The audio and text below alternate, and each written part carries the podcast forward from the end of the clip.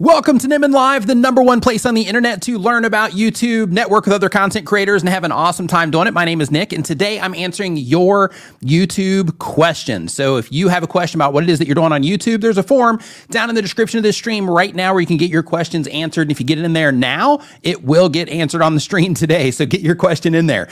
And it, um, I, I want to let you know if you are watching this on the replay that this stream is random in terms of the information shared is 100% based on the questions asked during the stream. So, because of that, we add timestamps here. And through those timestamps, you can find anything that matters to you. Um, those timestamps will be in the description, or you can just kind of skim along the bottom of the video player right now, find the questions that are the best for you.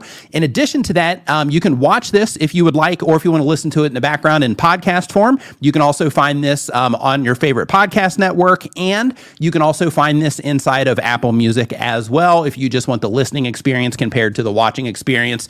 You know, um, just because maybe you're exercising or maybe you're driving through town or something like that you don't want to use up your mobile, mobile data so because of that you know you do have those available also for everybody that's here right now um, and for the people that are going to be coming through the stream later i do want to let you know that today's stream is brought to you by tubebuddy the number one tool for youtube content creators TubeBuddy helps you with all kinds of different things. It helps you test your thumbnails um, so that you can make sure the thumbnails that you're making are effective for the people you're trying to reach. They have bulk update tools, so when you need to, when you need to change things in your description. So, for example, if you're one of the people that have removed uh, Canva's affiliate links from your descriptions, um, or you want to because they you know kind of took a dump on small creators, then in that particular case, um, you can use TubeBuddy's bulk update tool in order to do that. Um, they also have AI tools that will help you isolate shorts that you can share that are likely to get the best response and other AI tools that are on the way, as well as a bunch of other things. They got like 90 different tools that'll help you out. But you can try that for yourself at tubebuddy.com slash Nimmin, and you can see what it can do for you. And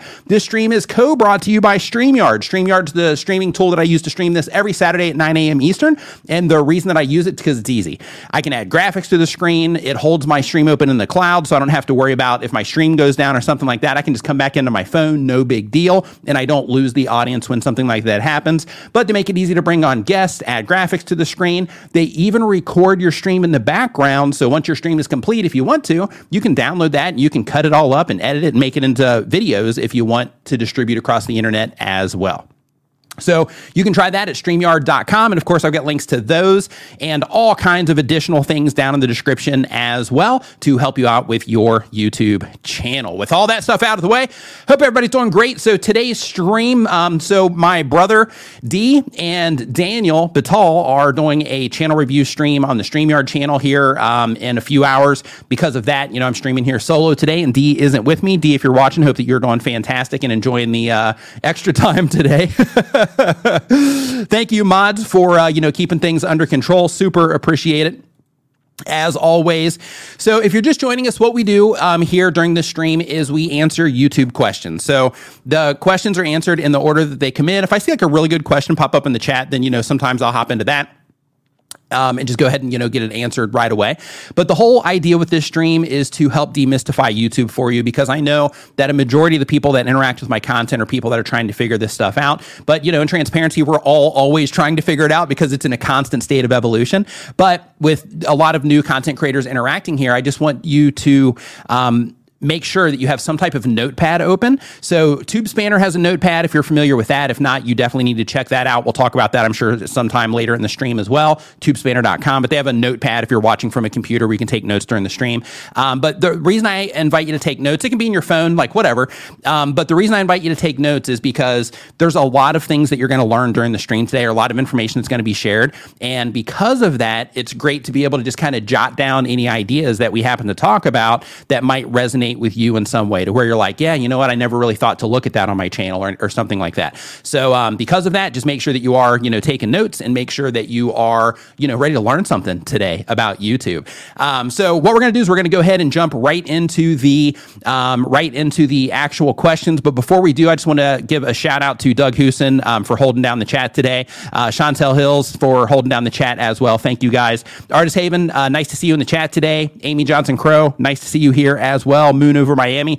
Nice to see you, Jerry Papandre. I hope everybody's doing fantastic. Hope you've had a great week, the Creator Classroom. Hope you're doing awesome as well. But yeah, I hope everybody's doing great. So let's just go ahead and get into the uh, content. What, what do you say about that? Because we've been rolling for like five minutes right now, and uh, I think it's time to uh, get into the uh, actual content that you came in here for. so our very first question today is from Ernesto Esparza Jr. They do daily content um, on their YouTube channel. They've been on YouTube for less than six months. Um, they have a gaming channel. The goal of the channel is to reach 50 subscribers, and the question is, how do I post a link for my YouTube video if I only need more subs? So the idea idea isn't posting a link to your YouTube video. Um, the whole idea with your YouTube channel is to let your videos grow organically and to do that so that people are that are interacting with your content are the people that are or that you want interacting with your content, the people that should be interacting with your content because of the general um, interest that they have. So because of that, you don't want to look at any online communities as a place that you want to go and like spam links and stuff like that. Instead, you want to look at it like, okay, um, what can I do with my videos in order to help them get the best response possible? How can I make better videos? How can I make better thumbnails? How can I come up with better video ideas? Should I be using shorts to get in front of more new people? You know, like actually applying a strategy of some kind to your YouTube channel, or at the very least, just working on trying to make your videos better um, is the is the steps that you want to take for that.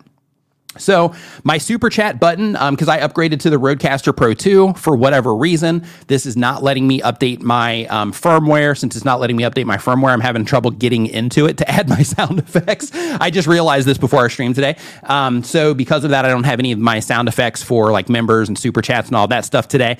But um, thank you, uh, Artist Haven, for your support over 43 months as I've gathered lots of notes and shared them freely. Thanks for all the info over the years. Thank you um, for the support over the years as well. Junior's uh, Place for the Love for Elvis. Thank you for the uh, super chat there. And Architectural Sheet Metal says, Thanks for everything, Nick. Your advice has helped more than you know. Thank you for the kind words. Super appreciate it. And for your support over time as well.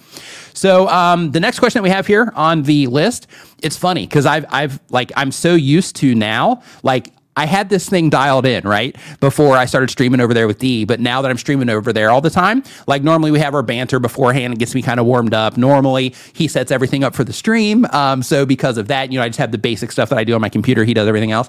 So like as the stream, you know, as it was coming time to do the stream today, I'm like running all over the place. I'm like, no, that light doesn't look right. And oh man, the Rodecaster, I, forgot to get the sounds in here. And I'm like, you know, running around like a chicken with my head cut off um, in here, uh, trying to get it all like ready to rock and roll. But I think we're good with the exception of the uh, sound effects, but I'm uh, you know looking for my stride here. so the next channel name is Brave. Brave says they do Minecraft gaming content. You know what? Before we answer this question, so how many of you here um, watch channel makers?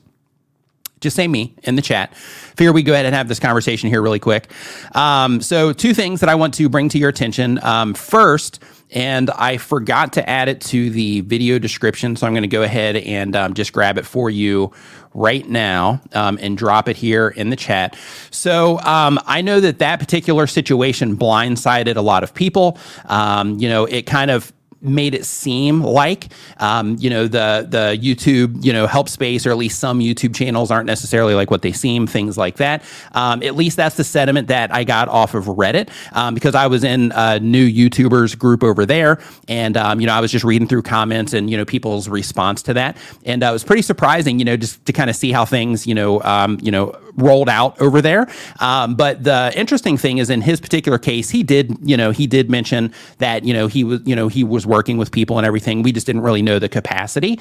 Um, but the thing that I want to bring to your attention is Nate. For those of you that love Nate, right? Because you don't love channel makers, you love Nate, right? That's why you watch the content. Um, so Nate started another YouTube channel, and he's still going to be doing YouTube related content and helping you with your channel. So I'm going to drop his new channel in the uh, chat right here. So if you are, you know, a fan of Nate, make sure that you click on that link, go over and make sure you subscribe to his YouTube channel, and you know, just let him know that you're supporting him, um, not necessarily, you know, the brand. And no, no shade on, you know, the the channel makers brand and income school and all that stuff because you know they're running a business. That's that's you know people do that here on YouTube, so no big deal there. Um, but I just wanted to make sure that everybody here that is a you know that does watch Nate I just wanted to, uh, you know, make sure that you guys know that um, that he does have, you know, his new channel, and that you can go over there and subscribe, and he's going to be putting out content there, you know, on a regular basis um, as well. So, um, so make sure that you uh, head over there and you know give him your support if you, you know, were somebody that watched Channel Makers. In addition to that, um, I do want to remind you guys too that um, uh, for those of you that are in Texas or near Texas, Vid Summit is going to be coming up um, in 87 days now.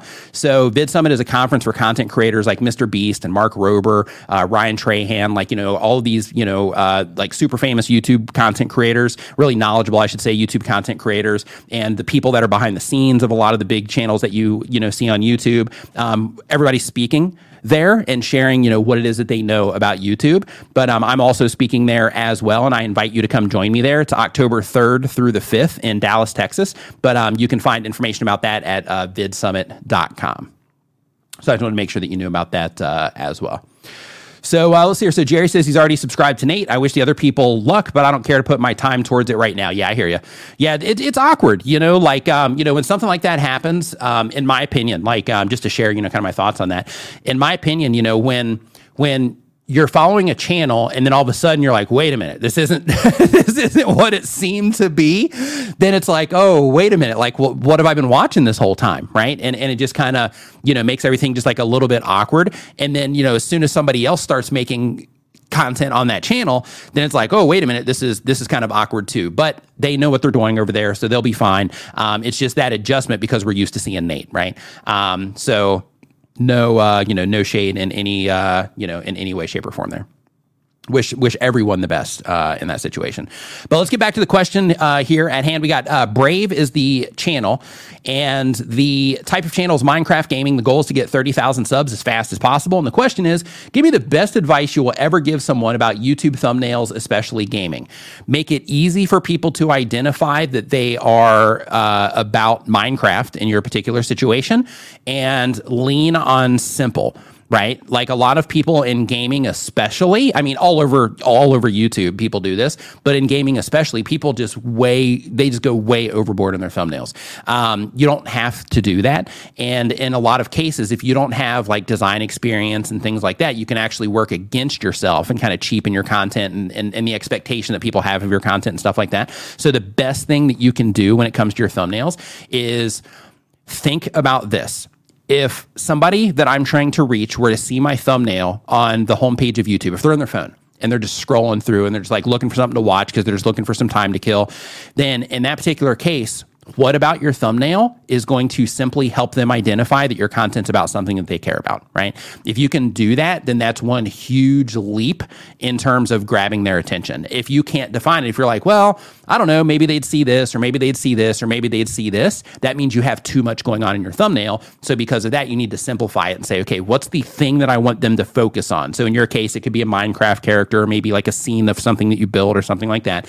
But the whole idea is to think to yourself, okay, if I could just grab their attention with one thing in this thumbnail, what would that one thing be? And why do I think that it would help them identify that it's something that they care about that they care about? That's what you want to that's what you want to go with.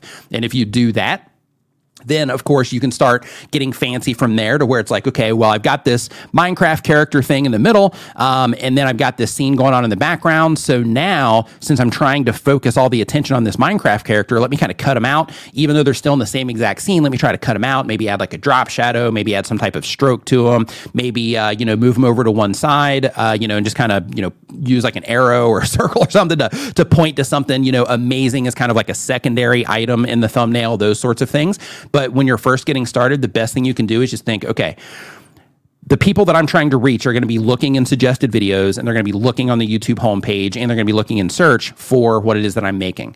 How can I make it just super stupid easy for them to identify that this is something that they that they are already interested in? Um, and, and if you can get good at that, then then you're like halfway through the battle, right? So, uh, so hopefully that helped. So uh, let's see here. So uh, Simple Nail Design says they have no idea what happened. Um, so that might be about uh, Nate. So yeah, Nate left Channel Makers. Um, and he has a new channel. Oh, David, you're going to Vid Summit. Sweet, man. Looking forward to uh, looking forward to uh, meeting you there at uh, Vid Summit. Tish is going there too. Again, that'll be cool to see you. Announcement video and the goodbye video is gone now. Super weird. Yeah. Um, with that, I think they just kind of put that up, and then maybe I don't know if the comments got hit. Like I have no idea why they took that down, but I thought that was a little bit uh, interesting as well. So uh, let's see here. So next up, oh, so Happy Wheels, real quick, says, uh, "What are you using to auto switch cameras, or is it manually controlled by someone else?" Totally auto switching. so how this works? Um, here, let me switch it to this view turn off the automation. So how this works is I use this machine right here. It's called an ATEM uh, Mini Extreme ISO. And uh, with this, it allows up to eight different cameras. Um, I usually only use about like five um, or six different cameras. Sometimes I'll use it if I'm doing like a presentation for somebody else or something like that. I'll jack my laptop into it also um, because then I can have the HDMI out of my laptop into that and then I can run presentations off of it too. It's got picture in picture so I can, you know, put myself in there and that kind of stuff. Um, but everything is ran with this, and this comes with switching software.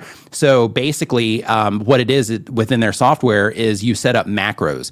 So you manually program it. You say, okay, I want this camera for this amount of time, this camera for this amount of time, that camera for this amount of time, and then you can hit play, and then you just set it to loop, and then it'll just sit there and it'll it'll just loop them and then you can turn them on and off at will. You can manually override it. Um, and then, of course, as soon as I hit this button right here, then it's going to pick that automation back up again and it's going to start, you know, going through that same uh, that same thing. So with this device, because this is the extreme, um, but they also have uh, that that we use at the other studio. Um, they have a four camera version, and you can get that four camera version, I think, for like two or three hundred bucks. Um, and then with that, if you level it up to the version that also records into the box like this one does, um, then in that case, it's a little bit more expensive. But if you think about okay, if I'm if I'm live streaming and I'm recording into the box and I can repurpose some of this content, um, then by repurposing that content, you might be able to pay for the device just by itself through that repurposing. So um, just some food for thought there and I don't have outside of using their tool, I don't have any like you know relationship with them or anything like that. It's just a cool cool piece of tech. So next up, we got Jabari's Fitness Channel. Jabari's Fitness Channel says that they do fitness channel for beginners and teenagers. Um, the goal of the channel, it's a long one here, um, but it's targeted for beginners and teenagers. And then uh, let's see here. They release new videos that are sure to keep people engaged, and informed. Okay, so the uh, question is why is my merch not selling? Um, are my video titles not good enough to rank in search? Why am I not gaining my subscribers from shorts? How can I stand out the fitness? Okay, um, so this is a lot of questions. Uh, so let's just start with the very first one. Why is my merch not selling? Um, you could just need volume. So, like right here, you're saying, are my titles not good enough to rank in search? Um, why am I not gaining many subscribers from shorts? So, you know, if you're if you're still struggling in that initial startup process of just getting volume on your videos, um, then in that case, that could be by itself just why your merch isn't selling. In addition to that, um, some problems that people have when it comes to YouTube merch. And I see that you're using, uh, you mentioned, I think, in the chat before the stream started that you're using Spreadshop, which is awesome. Um, but when it comes to people buying your merch, some things that can be helpful is a lot of content creators, um, like this, for example. This is, you know, some of my merch where it just says Nimminati on it. And um, when it comes to content creators, a lot of them will just do stuff like this. And people will get that, you know, they'll get that too as a means to support. Or if you have a channel where people become like super fans, then in that case, you know, people will definitely buy those types of things. However, um, the way that you can level that up is in your case because you're making fitness content, then making merch around fitness themes, right? Making making uh, making shirts about like you know working through the burn or like you know any other phrases that they use in fitness um, could be something that would be more broad, have more broad appeal compared to somebody needing to watch your videos enjoy your videos so much that they would want to support you through buying your merch, right? So then in that particular case, it makes it more about okay, you're not supporting me necessarily by buying this merch. You're actually just getting some cool merch that I have available, right? And this is all stuff like that you might find interesting versus this is all about me and I just want you to buy stuff about me, right? Um, let's see here. So next question that we have on our list here is Orange uh, Orange Game. I think is how you say this. The goal of the channel is to grow the channel. The goal is to create a community and a side income. And the question is, hey Nick, how are you today? I'm doing great, thank you. Um, the rest of the question says, I want to ask how I can convert people to take action on my community posts to subscribers. My community posts are often asking people about their best item, asking them to guess the item by the silhouette, and more game related things all I do is add simple subscribe for more daily questions like this one in the text part of the post. I think, you know, that's fine, you know, just having the subscribe for more daily questions like this. But at the end of the day, the way that you're really going to grow subscribers on your YouTube channel, like you can, you know, every person counts and every, you know, thing that you do, you know, matters. But the way that you are going to have the best success or the, the the fastest success possible on YouTube is by you know learning how to get people to respond well to your videos. So you know doing the community post stuff like that's that's good. It's it's relatively easy because then you can just kind of put stuff together and post it up there without having to do too much. Um, but the real gains from your YouTube channel they're going to come from from the videos because you know with the game thing that's fun. You know it's definitely fun and definitely something that you know if people are responding to you should keep doing. But the goal that I would be trying to do is I would be like, hey, here's some games, you know, game posts that I have where you're voting on things or whatever. But then I'm also going to be sharing some video content in there to get you into the video content so that you can see, um, you know, how fun my videos are. And then I'll try to encourage you to subscribe somewhere in the video by just putting a little graphic on the screen or simply asking them toward the end of your video to subscribe. Um, let's see here. Sarah Sparkle Yarn says playing catch up on two times pl- uh, playback. nice, love it. It probably sounds pretty funny on two times playback. Hammy and Sammy says they do bi weekly content. The type of channel is game guides and some animations. The goal of the channel is to teach others about the game while also enjoying the job. And the question is, hey Nick, um, in my channel, the hosts or faces I use there are drawings of my characters. However, even though they are mine, the species of which they are is not. They are Cinderaces, which is a Pokemon. I'm thinking of future prospects of selling merchandise someday, but I'm very sure Nintendo Game uh, Freak isn't going to let me sell that merchandise. I had a solution in mind, making alternative versions of them that does not infringe copyright. I just don't know if I should introduce those other versions now, as it may disassociate my audience.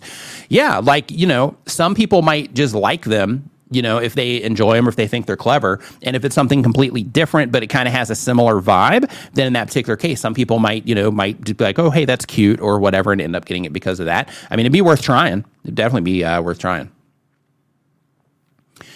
Uh, let's see here. Next up, we got samples and tests. So here we're already on number uh, number six here already for the questions.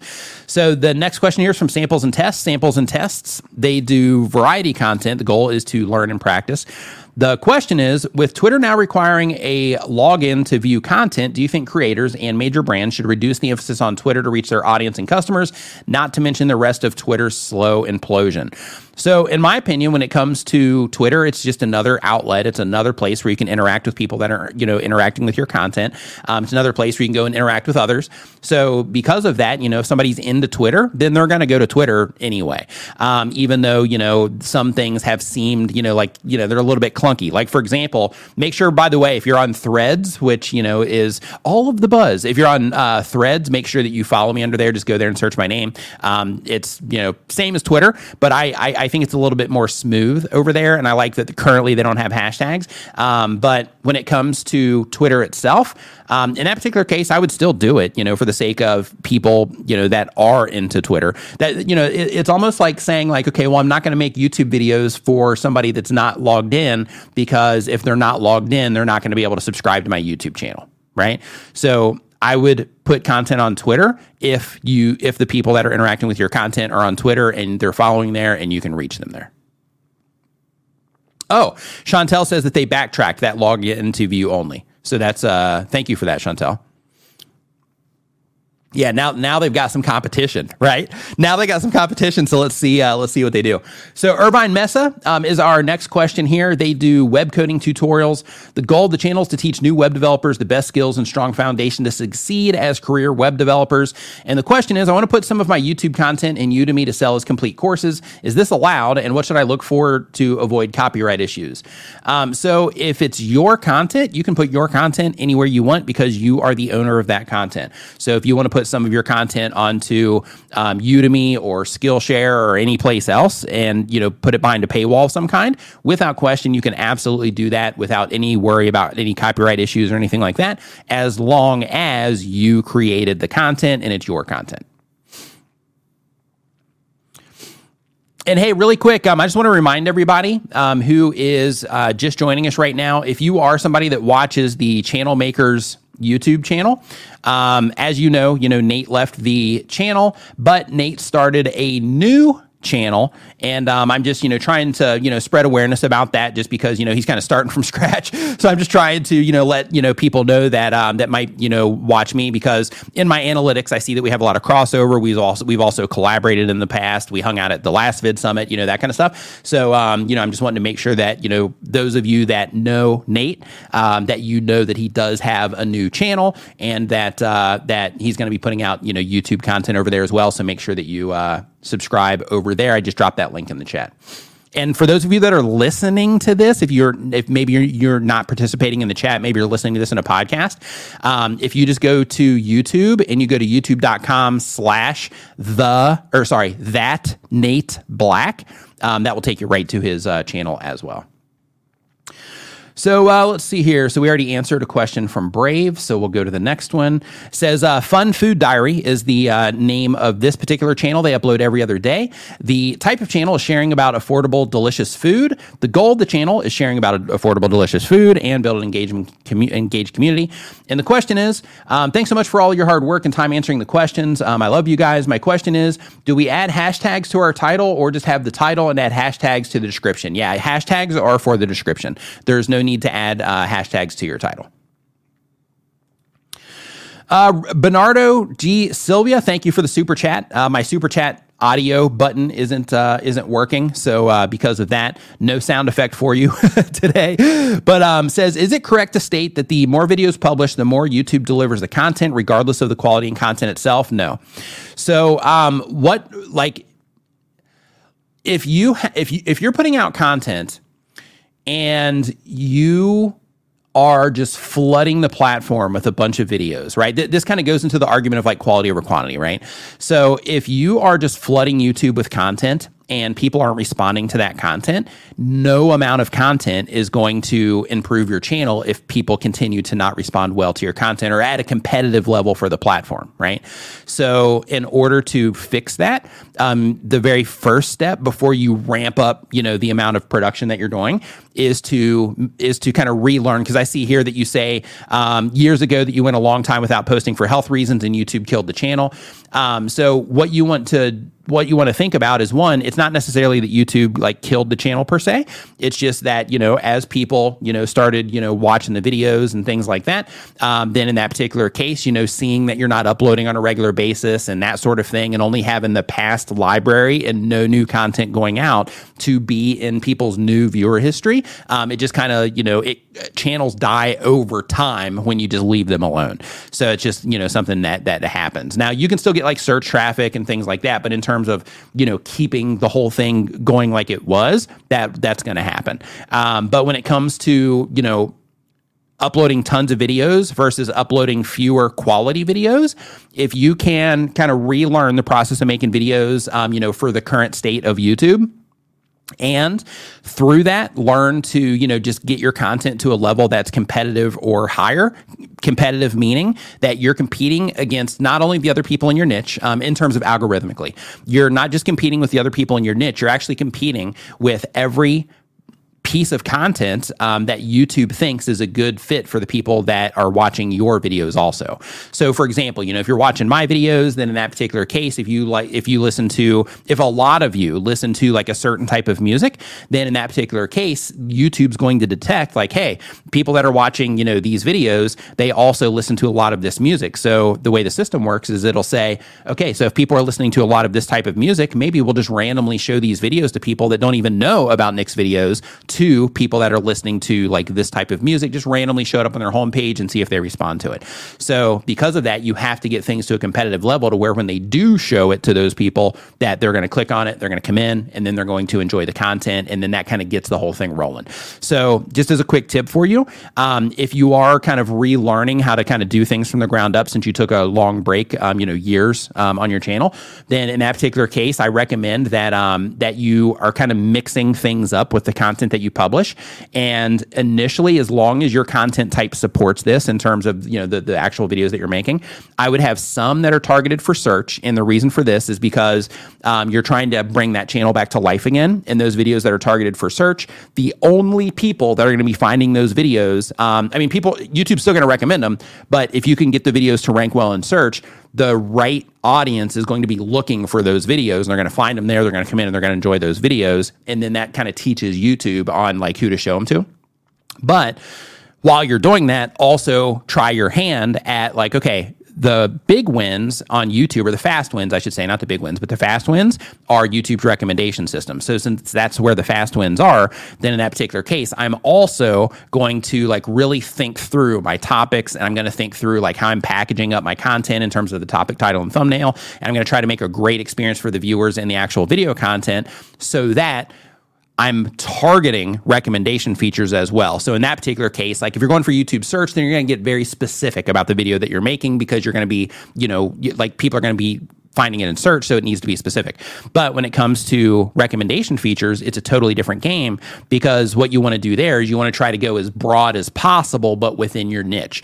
And the reason that you want to try to go as broad as possible is because when YouTube is testing your content against people that are interested in the types of things that you make videos about, you want to, you know, you want to try to make your content accessible for as many of those people as possible, right? So, so what I mean by that is like if it came to YouTube search, let me actually look at your channel here really quick. Like if it came to YouTube search, oh, okay, you don't even have anything uh, in here right now, so never mind. Yeah, I was, I was gonna, I was gonna, I was gonna actually show, like, you know, give an example with your content, but you don't have anything on there right now, so no worries. But, um, but basically, just if you're going for search, then you got to be very specific. If you're going for recommendations, then try to just think. And this, this tip is for everybody here. So if you're taking notes, take note on this and think like, okay, if my videos, if I'm trying to get these videos to, um, you know, to to get a lot of views on them, then in that particular case, when I publish these, if you're trying to, you know, get traffic from the, the most amount of traffic you can possibly get from recommendations, then you have to. You don't have to, but it's it's helpful to start with the title and thumbnail before you even make the video in the first place. And with that, start thinking to yourself like, okay, is this is this going to be too narrow within my niche, or is this going to be something a lot more broad? A great example that I like to give for this, I usually give it when it comes to explaining, uh, you know, search targeting search versus targeting recommendation features.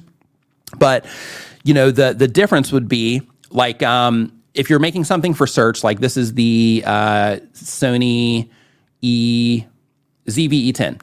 So in this particular case, if I was going for like a search-based video, then it would be like you know um, either how to set up the EV, the Sony EVV10, or maybe a review of it, or maybe this camera compared to another camera, you know, something like that. But if I'm going for recommendations, then in that particular case, uh, you know, it would be like you know, wow, this camera blew me away right?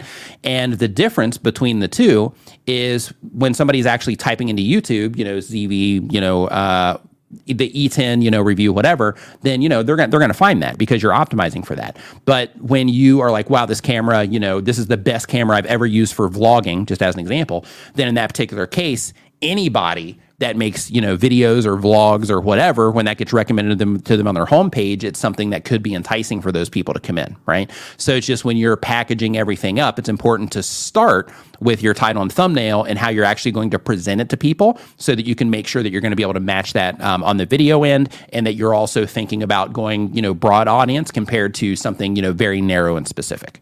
So pretty long answer there. Uh, hopefully uh, hopefully that helped um, let's see here. So I use that to get that off of the screen. Okay. So um, next up, we've got. Um, let's see here. I cast. Okay, hold on real quick. Oh, okay, nice. Okay, so we have um, iCast Enterprises. They upload one time per week or more. They do educational content. And hey, really quick, um, so Spada Mixing Life says, okay, let's be honest. When Mr. B started uh, with YouTube, he wasn't pro in YouTube. He didn't um, have pro editing, and he, he, did everything himself. So why do we need to ask people how to grow on YouTube? Um, it's not necessarily that people are asking how to grow on YouTube per se, but you know, one thing to keep in mind is that Mr. Um, Beast was on YouTube for a decade before he actually got his break.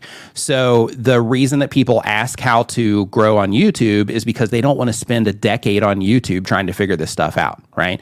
So it's more about like, okay, how can I learn faster so that I can learn what's important to YouTube and learn how the system works and then I can learn through the information how to better, you know, reach my audience and also little things like I was just talking about with, you know, how you're packaging up your content and the difference that it can make, you know, those types of things.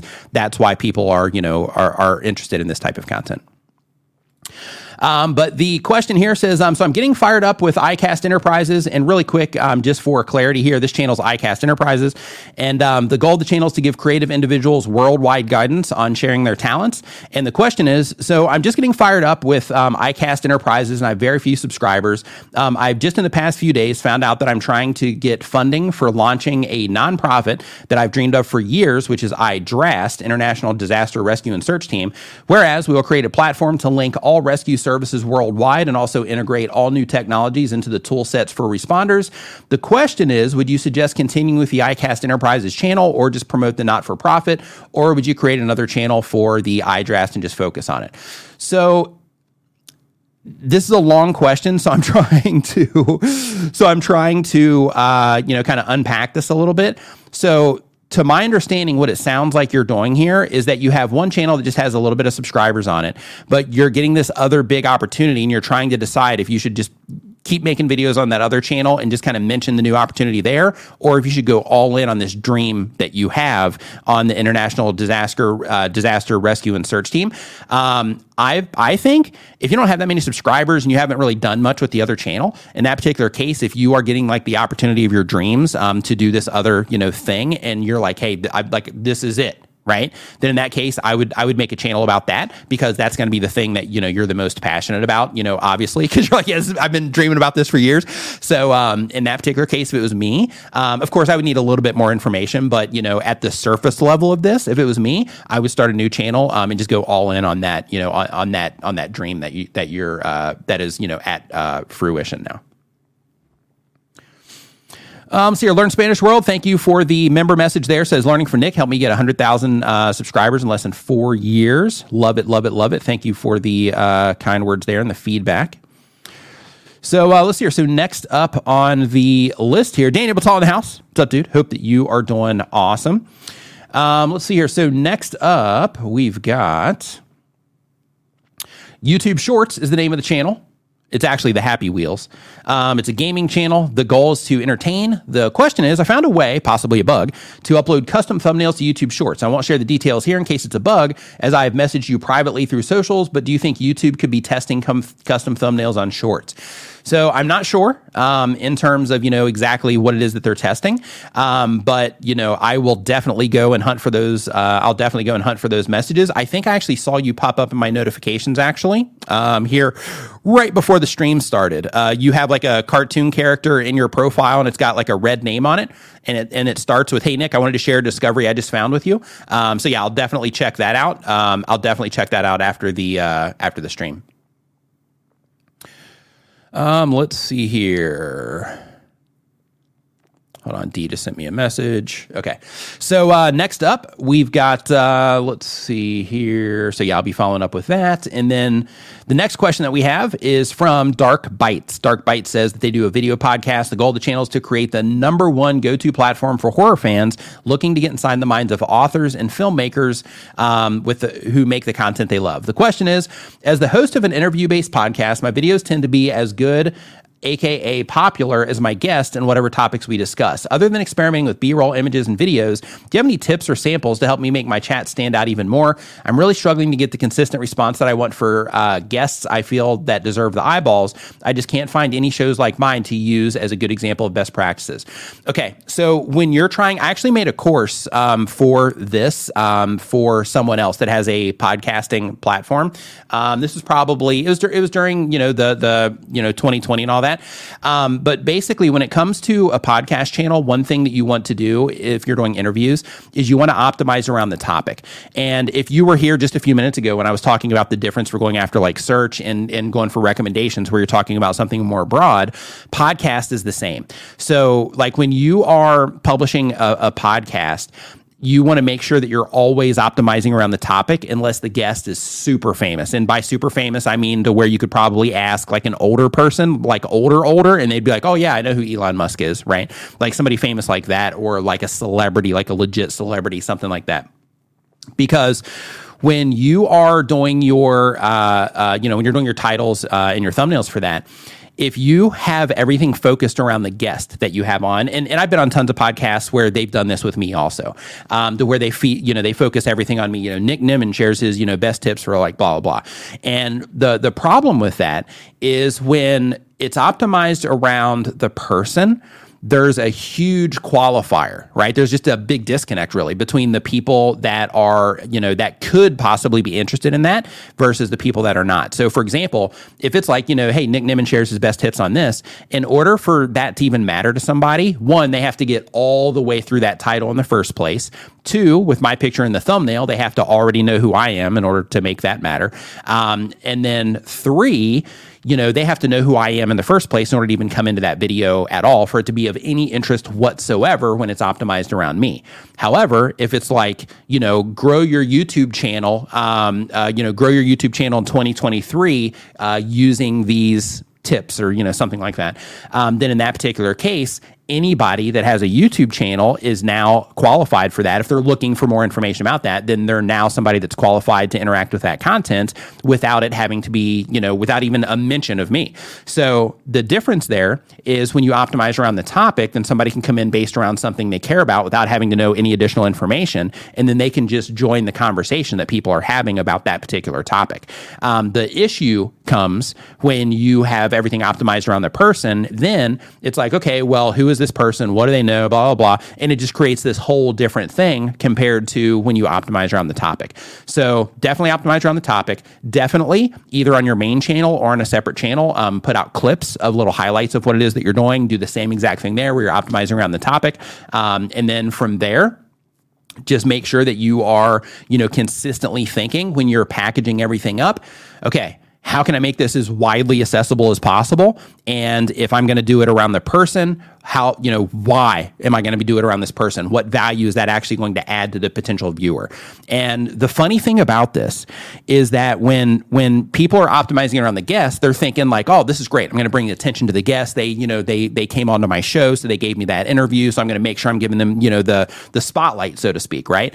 But the thing is, it actually can work in reverse because then when you're giving them the spotlight, then it makes that content a little bit less accessible unless they're you know famous. And uh, since that content's a little bit less accessible, then they're not actually going to get people as many people clicking into it and you know getting that you know getting that uh, you know value that, that that you're trying to bring to the guest and to the viewers. Rene Ritchie in the house. What's up, man? Hope you're doing awesome. Says, does it actually let you change the thumbnail um, of a short on the short shelf or shorts tab on channel pages? If not, it's probably not the long form thumbnail system, which no longer works for shorts. Okay, so good feedback there on the um, on the thumbnail uh, changing thing. So thanks for the uh, thanks for the heads up there love that he hangs out here uh, and adds clarity to, to, to, things like that. Absolutely love it. Thank you, uh, Rene. Super appreciate that, man. Uh, growing what I eat. Thank you for the super sticker. Super appreciate it. So uh, let's see here. Next up, we've got um, let's see here. We got K Skis. K Skis. Um, they upload when they have time. They do gaming content. The goal of the channel is 100 subscribers. Make entertaining content. The question is, I'm currently live, but no one has came through the stream. Um, I would let people know on TikTok that I'm live or that I uploaded a new video, but the results are not as expected. I even tried to get shorts to work, and one video did good, but the expense on four likes and three dislikes. How should I get people to come through my channel when I let them know that I'm live? Okay, let them know that I have a new video or that I'm live. So this is going to come down to you know your ability to to help people identify from the outside that your content is interesting to them in some way or meaningful them to some, uh, meaningful to them in some way.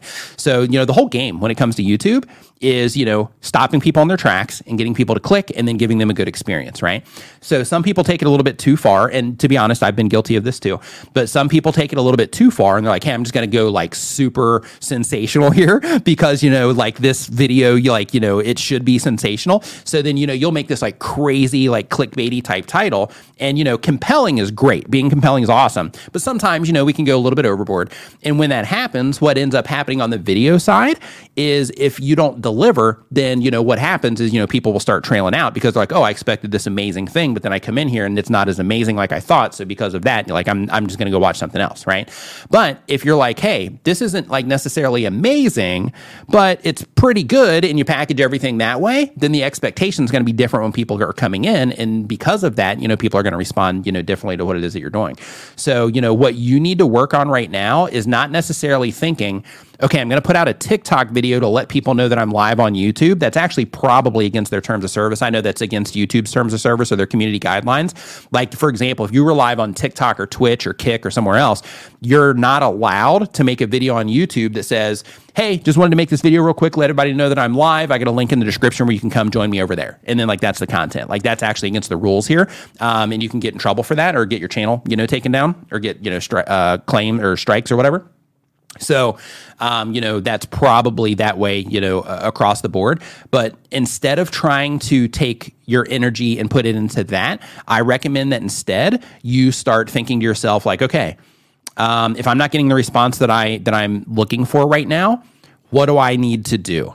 And in a lot of cases, that will come down to like, okay, I need to I need to study YouTube a little bit more. And by study YouTube, I don't necessarily mean watching videos like mine. I mean like literally open up YouTube's homepage and just start looking through. Like, okay, all these videos that are being presented to me, why are they being presented to me? Because they're probably you know high performing content, or they're from a channel that I've interacted with, or I've been interacting with that type of content recently, or looking for that type of information. So because of that, what can I learn from looking at this? What can I learn from all of the thumbnails that I'm seeing? Are they simple? Are they busy?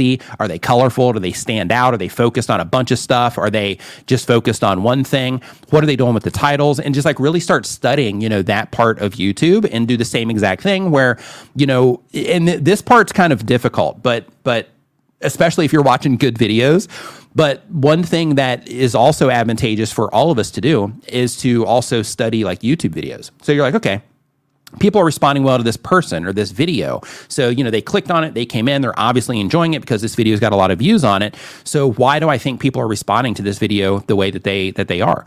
And if you're if you're watching videos and studying that way, it's easy to just kind of get sucked into the video and then the video's over and you're like, "Oh, wait, I got to go back and watch it again because I actually got into the video itself, which speaks volumes of why, you know, the videos do well."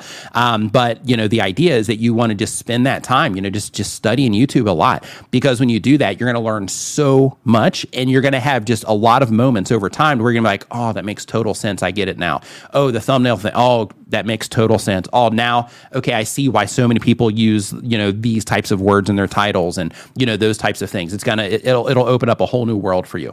So I would recommend that you do that. And then, of course, if you're having trouble, you know, getting people to show up to, you know, the stuff that you're doing, your videos that you're publishing or your live streams, um, the next thing also is like, okay, I need to work on skills because in addition to like learning, you know, the platform, which is, you know, part of, you know, skill, it's an understanding.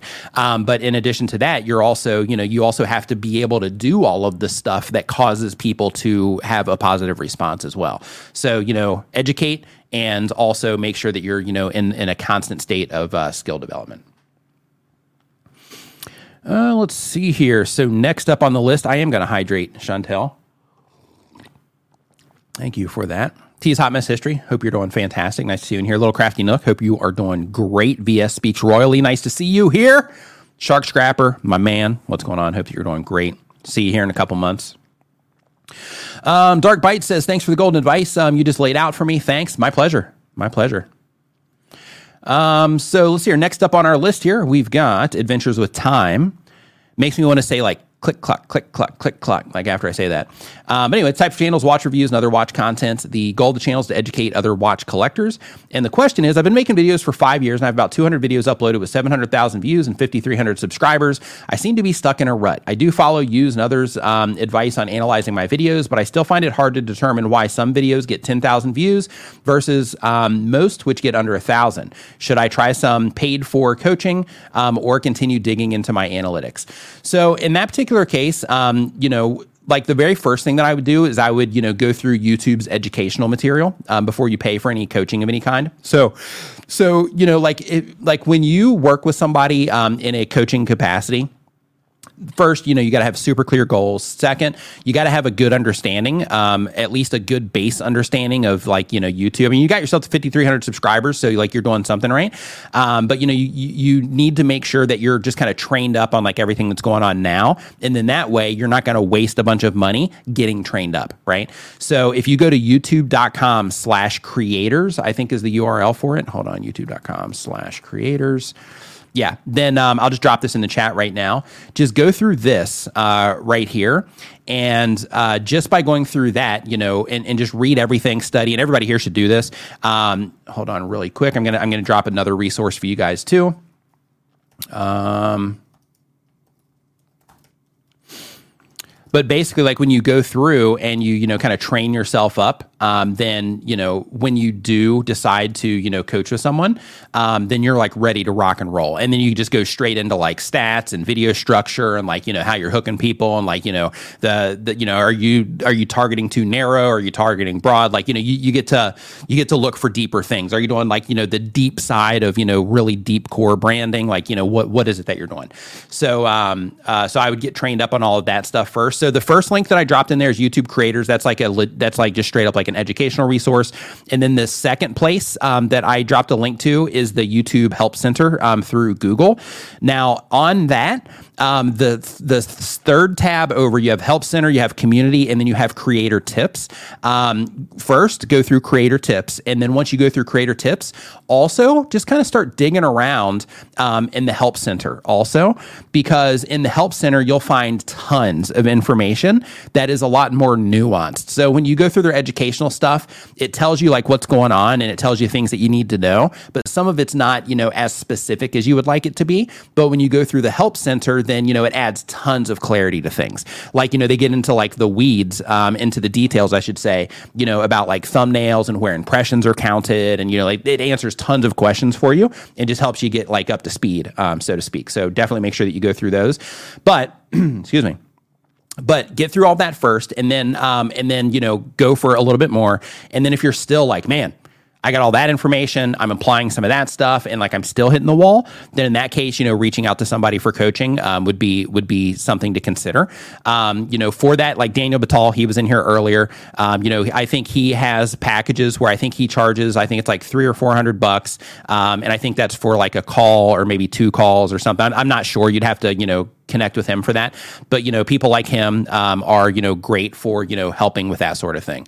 Um, so I used to do a lot of that. I don't do it that much anymore. Mostly when I when I'm doing that, I'm helping people for free via like Twitter um, DMs and stuff like that. But um, or like you know, like I, I had this guy the other day, uh, probably about two weeks ago now. He uh, he he hit me up on Twitter, and he actually does uh, coaching for coaches that have YouTube channels, and um, and he's asking me some questions. I ended up spending like two days with this guy, um, you know, just kind of helping him, you know, kind of get his you know stuff a little bit you know tightened up and just getting a better understanding of things and stuff like that. So that's more where I do the, those sorts of things. But you know, people definitely do uh, you know do it as you know as, as a service, uh, like a paid service um, as well. Um, so you know, definitely reach out to him or you know Roberto Blake is another uh, great resource for that.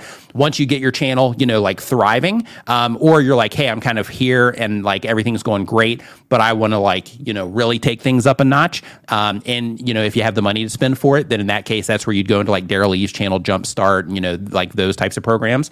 Um, but, you know, there's all kinds of great courses out there and all that stuff to help you. But first, I recommend that you uh, that you just work on the education side. So go through those you know free Google and YouTube resources that I just shared. Um, in addition to that, you know watch some like if you only watch my videos, watch some videos from some other creators that also make content like me because maybe and this is just how things work in communication.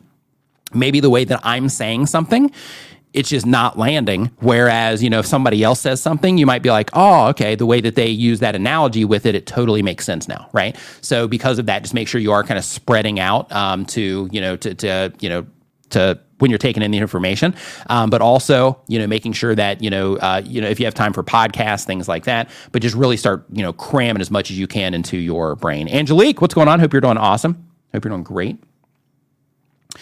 So uh, here. Next up on our uh, list, we've got King CMC TV. Uh, the goal of the channel is to monetize. Um, the question is I have had streamer submitted a claim that he owned the rights of my stream gameplay. I contacted YouTube to put my two videos back up that I own the rights to.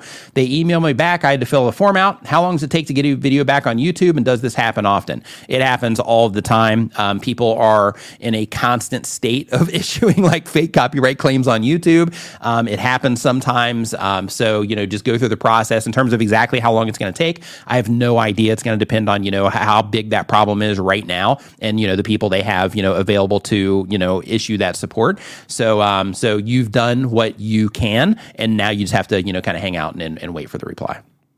Architectural Sheet Metal says, um, What kind of AI tools would you suggest for the best return in time bought back?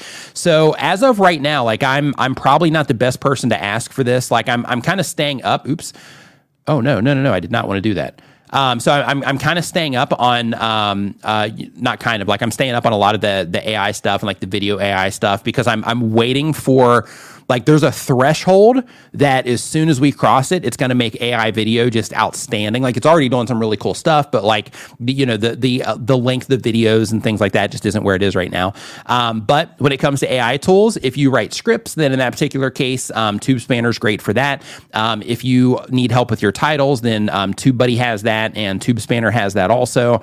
Um, if you are, let's see here, what else? So TubeBuddy has like a retention analyzer coming out that's AI, um, which is really awesome. I got I had a chance to play with it, and it's stupid accurate. Um, the only place it messed up on me when it was in its initial phases was at the hook. Um, it overestimated how good my hook was, uh, but everything else in the video, like it was pretty much a dead match. I was blown away. Um, but you know that's uh, going to be coming out soon. So like you have, you know, those types of, you know, tools as well. But in terms of time, um, really, I, you know, chat GPT would probably be, you know, a, a, great place to start because there, you know, you can at least, you know, ask it a bunch of questions and you can, you know, kind of tell it like, Hey, I have a YouTube channel about this. And since I have a YouTube channel about this and my audience or the value that I'm trying to bring um, to my audience is this, you know, what is a list of, you know, 20 video ideas that, you know, that you think would, you know, help me do that. Um, you know, and then when it gives you an idea, say, okay, uh, you know, give me 20 different ideas or 10 different ideas of, you know, the type of imagery that I could use in a YouTube thumbnail for this. Um, and you can like have that conversation back and forth with chat GPT to like really, you know, kind of help, uh, help with those types of things. Um, let's see here. So Dumpster Tube love the channel name, says they do comedy and animation content. The goal of the channel is to make funny and lighthearted animations. And the question is, why do I have almost 45,000 views and just 93 subscribers? Is 20 second videos too short to make people look at the channel? Should I be uploading them as shorts instead? So if you have 20 second videos, then yeah, you should be uploading them as shorts instead. Um, because yeah, you should definitely be uploading those as shorts instead. Um, let's see here. Next up, we've got toasting cheese. Um, toasting cheese does. Hey, there, there's um, really quick um, architectural sheet metal. So there's a YouTube channel called Matt Wolfe. Go and subscribe to him. Um, he gives like you know sometimes it's like every day, sometimes it's every couple of days. If, if there's like a bunch of craziness, then it might be like multiple times per day. Um, but there's a, a, guy covering AI um, on YouTube. His name's Matt Wolfe, and um, and he shares all kinds of different helpful you know tools that uh, that, that you might find interesting that can you know kind of help you out. A lot of them are free, some of them are paid, um, but you know like you, you definitely might want to check out his uh, his channel. Um, let's see here. So Hawkward says using AI is like using a ghostwriter. No thanks. Yeah, it is. You know, it definitely is. Some people are okay with that, and some people look at it like, "Hey, this is this is a tool, right? So I'm just going to use it to kind of help me out." And then other people are like, "Hey, this doesn't speak in my voice, um, and it's not, you know, like I'm a creator and I'm wanting to be creative. Therefore, this isn't for me, right? Like I want to bake it. I want to make. it. I want to create it. That's what I, you know, that's why I'm doing this is to make stuff. So you know, totally, uh, you know, totally, uh, totally, uh, you know, totally get that idea. Yeah, and um, Future Tools. Thanks, uh, thanks, Rich. Uh, yeah, he also owns uh, FutureTools.io. I think it is, um, where he's just got like a huge listing of a bunch of AI tools. Um, and Amy, uh, genealogy, uh, genealogy with Amy Johnson Crow says that um, the AI scripting stuff, it can be a great tool for a first draft. Yeah, I think so too. Like um, basically just kind of getting an idea and just kind of thinking like, okay, like here's some, you know, information that I can work with, or maybe having it help, you know, just kind of, you know, grab some of the information or help get a structure together, something like that. Yeah, 100%. Um, let's see here. Can we see? Reset on the YouTube stream for five minute video. Okay, so the next question is toasting cheese. Did I do this one? I think it includes. Okay, so uh, the goal of the channel is to fulfill my childhood dream. Gaming is easy, but I'd like to try a personality channel and try gaming and vlogging and just general entertainment. I'm a huge fan of popular streamers like uh, Valkyrae and Ludwig, but I'd rather make videos than live stream. The question is Is it possible to succeed without a deeply specified niche, um, posting different styles of videos, such as gaming challenges or vlogs at the same time? Is it possible? Yes. Um, from a technical standpoint, without question, it is definitely possible. In theory, you just need one, two, three good videos um, to like, you know, have your channel thrive. Like, you know, you can have one good video that drives 50,000 subscribers or 100,000 subscribers to your YouTube channel. Just one really good video that does great over time can drive a ton of subscribers to your YouTube channel. So without question, you can do that. However, the thing that you want to think about if you really want to win on YouTube and if you really want this to be sustainable long term is okay, instead of thinking of it from from the lens of okay, I'm going to do gaming challenges and vlogs at the same time, think of it through the lens of okay i'm reaching people that are interested in doing like gaming challenges and i'm trying to reach people that are interested in vlogs. How can i make a crossover so that if somebody watched the gaming challenge videos that when I published a vlog that they might also be interested in that because that's how you win is by posting videos that people were like, "Hey, they watch video 1 and then they're like, "Oh, hey, this video is good too." And they come in and watch that and then they watch video 3 and 4. It makes your it makes your channel and everything that you're doing bingeable, which helps you win faster, right? But the the idea when it comes to the um, you know specified niche is thinking of it more of I'm trying to reach a very specific type of viewer that's interested in very specific things. So that's where, like, if you're doing gaming challenges, if you had vlogs where you're doing something about gaming, then in that particular case, you know, it would make sense. Or if your vlogs were also doing some type of challenge. So then in that case, maybe you're going after people that like watching challenges, but not, it doesn't have to necessarily be a game, right? So just making sure that you're defining who it is that you're actually trying to reach with your content first, and then building the channel around that audience is the, is the way that you win, you know, as fast as possible. Yeah, uh, Exploring with Nug says I use AI for editing, or sorry, for title and description, but I don't use the first example they spit out. I modify it a lot before I'm happy. Same here. Yeah, like I run everything through uh, through uh, you know uh, through TubeSpanner now, and um, and I do that because uh, basically it just you know gives me different ideas. Sometimes I use TubeSpanner, sometimes I'll use Chat GPT, sometimes I use TubeBuddy. It just depends on you know the vibe I'm feeling at the moment. Um, but basically, uh, by doing that, sometimes it'll say something to where I'm like, oh, that's genius. I didn't even think about that. right. And I'll be like, I'm going to use that instead. Um, and uh, yeah, without question, uh, you know, using those tools is, is helpful in that regard. Okay. Next. Hey, really quick. Okay, got it. Okay, so uh, next up on the list, we've got um, um, Autis Mina's Clearing Clutter is the uh, name of the channel. They upload every other day.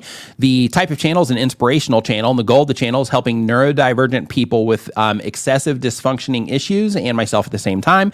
And the question is, I'm currently looking into lighting for my videos for interior scenes. I can find a lot of filming people, but not just interior scenes, both wide and close up. Is this something that you could address? Totally.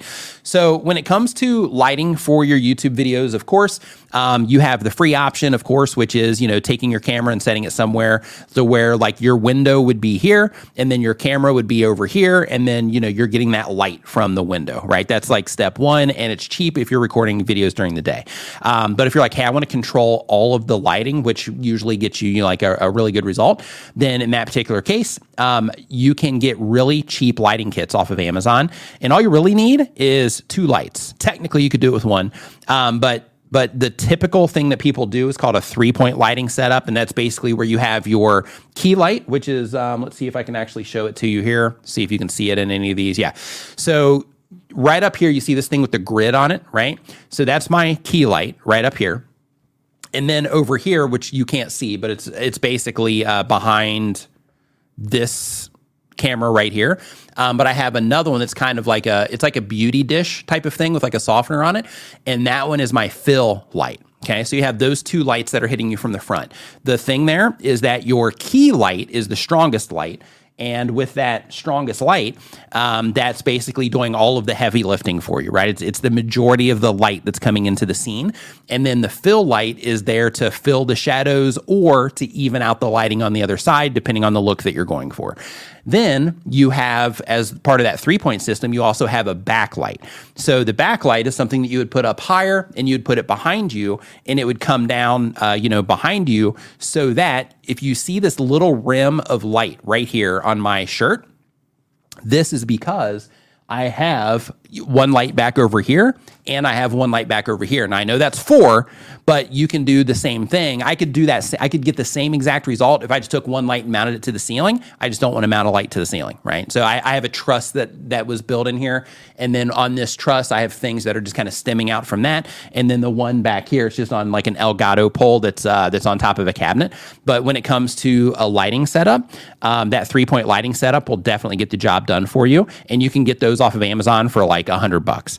Um, you can also go. I have a video on my YouTube channel. If you just look up um, let's see here, Nick Nimmin Lighting. Um, hold on, let me go to YouTube and I'll actually find the video for you real quick. But if you go and you look up Nick Nimmin Lighting, um, one of the options that you're going to see is a DIY lighting setup. There's actually a few videos that I've made on this already, but this video specifically shows you a kit that you can get that you can kind of put together yourself. Um, if you if you're on a budget, um, you can put this kit together yourself at like Home Depot if you're in the states, and um, and and the whole thing is going to cost you like maybe like fifty or sixty bucks.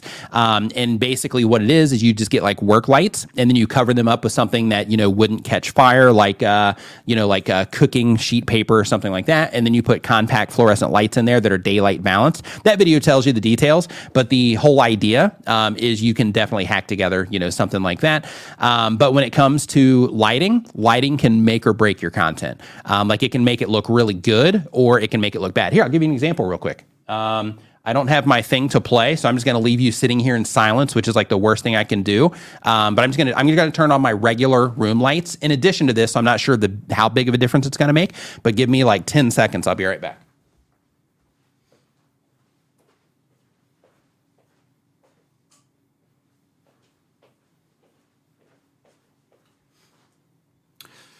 So it still looks pretty good because because the camera that I'm using is is a pretty good camera. But you can see how it just adds like a different vibe to the room. Now, if I shut this stuff off, I'll do it. Why not? So I'm just going to shut off the front ones.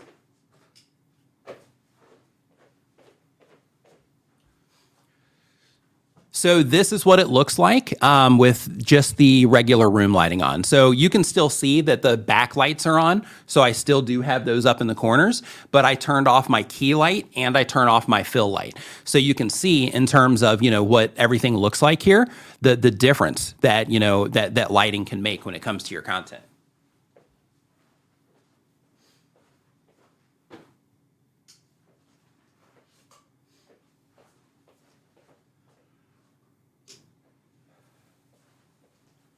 All right, if you're listening to that in a podcast, if you're listening to the podcast version of this, I apologize. I apologize for for those moments of uh, silence there.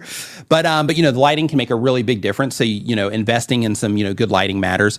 Um, in fact, uh, Roger Wakefield in the house. What's up, dude? Ready to see you in Dallas as well. Super excited um, to go this year. Looking forward to. Uh, I know you had joked about uh, you know having like a get together not sure if that's you know a joke or real, but uh, if real, super looking forward to that as well. Um, so, uh, but when it comes to lighting, though, it can, it can really make a huge difference um, when it comes to your when it comes to your content, what it looks like, and just like the perceived value of the content as well. Um, you know, lighting can make a big difference, and there's also like weird things too, like when it comes to lighting, you have color temperature, but then you also have the quality of the light as well. So, for example, we just went um, in the studio, uh, uh, the studio where I stream with my brother. Over there, we just went and bought all new lights uh, this week. We bought all new lights for there. So when we when we stream over there next week, um, the difference is going to be subtle, but we basically just upgraded all the lights um, to just a higher quality light, and um, it'll be a subtle difference, but there, there, will be a difference in what it looks like um, in comparison to what it looks like now. Um, let's see here. Next up on our list here, we've got World Wheelchair Warriors is the channel name. Um, previously, Power Wheelchairs Chairs for Success, and they upload every other day. The type of channel is supportive and educational. The goal of the channel is to give support to wheelchair users. And uh, the question is, I have some copycatters. I could feel proud or angry, but most importantly, how to handle it. So when it comes to pretty much anything you do, if it is if it is uh, you know uh, business ideas if it is you know video ideas if it's channel ideas if it you know anything like that people people will copy it when people see things that are working they'll copy it so if you have people that are like you know that are engaging with what it is that you're doing people are going to come along and copy it. That's just how it works. So, you know, people are going to copy your video ideas. People are going to copy your titles. People are going to top, copy how you do your thumbnails. Um, like there's one guy, um, his name's Matt something. Um, but he's like a younger guy, but he just steals everybody's thumbnails and just makes his own versions of it to where like it'll be like, you know, uh, like my thumbnail or like a Think Media thumbnail. And he will just kind of, you know, he'll make the same exact, like it's literally the same exact thing. The only thing that's different is like his face. Um, he does that. There's um, some Robert guy that does, you know, something similar, not with all of his thumbnails, but, you know, with a lot. But, you know, it's just, you know, it's part of the thing. So, uh, so because of that, don't, you know, don't get bothered too much by it. Just try to, try to stay ahead as much as you can and try to, you know, continually try to, uh, you know, be, uh, be a leader in that respect. Um, let's see here. Sark Strapper says, "Who paid for the lights to de-shame you into paying for them?" yeah, like when it comes to stuff like that, it's just a business expense. So, um, so, so yeah, we, uh, yeah, I, I cover that. So um, let's see here. So next up on the list, we have uh, to be continued with is the name of the channel. The type of channel is mostly comic book movie breakdowns for now. The goal of the channel is to grow and add my thoughts on what I am covering. And the question is, being a one man operation looking to grow his audience is the question. So I'm not sure that's more of a statement than a question. Um, but one thing I can tell you is being a one man operation is pretty much the standard on YouTube at a certain point. So, you know, a lot of people were surprised. And by the way, um, since we've had, you know, some new people coming in, I do want to remind anybody here, just let you know so anybody that watches, um, you know, Channel Makers, you probably know that uh, Nate, you know, left Channel Makers, and that Channel Makers is owned by um, uh, a company called Income School, and um, and he, you know, worked for them over there. But he started a new channel, and I'm just going to drop it in the chat right here, where you can go over, and of course, you know, if you are somebody that watched Nate and you, you know, enjoyed Nate, um, he's starting a new channel and he's doing everything himself, all of that, um, and just kind of going his own way there. So um, I encourage you to, you know, go check that channel out if you are somebody that already follows Nate um, or you're interested in that. Roberto Blake in the house. What's up, dude? Hope that you were doing fantastic. He says Nimminati assemble. Whoop whoop. That's what I'm talking about right there. so next up on the uh, list here, we've got uh, we did continued with, I believe. Yep. Oh yeah, but the, the thing I was getting at there is the being a one man, uh, you know, audience. So basically, the, the, the path on YouTube looks like this, and of course, it depends on how difficult the content is to make. But you know, when people first start, they usually do everything themselves, right? If you're not starting as a business, if you're starting as a creator, and you're like, hey, let me try this YouTube thing and see how it goes. That's usually you're just starting by yourself. You're coming up with the video ideas. You are making thumbnails. You're sitting there brainstorming on titles. You're laying in bed at night trying to think of how to make your videos better and trying to think of why that video video that you put out that was awesome, why people didn't respond to it like you thought. You know what I mean? Like you have those and why they responded to the one you thought was garbage, right? Like you're the one dealing with all of that stuff and, and you know, doing everything. Um, but, you know, what typically happens is as content creators, you know, get further along the path, they start making some money from it, especially if they're making money off of other things besides just YouTube ads. Then in that case, it becomes possible really quickly to be able to hire editors and you know people making thumbnails and you know that sort of stuff and just people to help you just do other things to kind of take some of the load off. Um, so part of that process is you know you kind of start out on your own and then you know when you can if you want to then you know then you can start kind of offloading some of that stuff to kind of you know help you stay focused on you know the task at hand. So um, so that's just part of the process. So you starting as a one man show look at it as an advantage because right now you're learning a ton of skills. Right now you are are learning to know what learning to know. You're right now you're you're learning what it takes to actually do the job.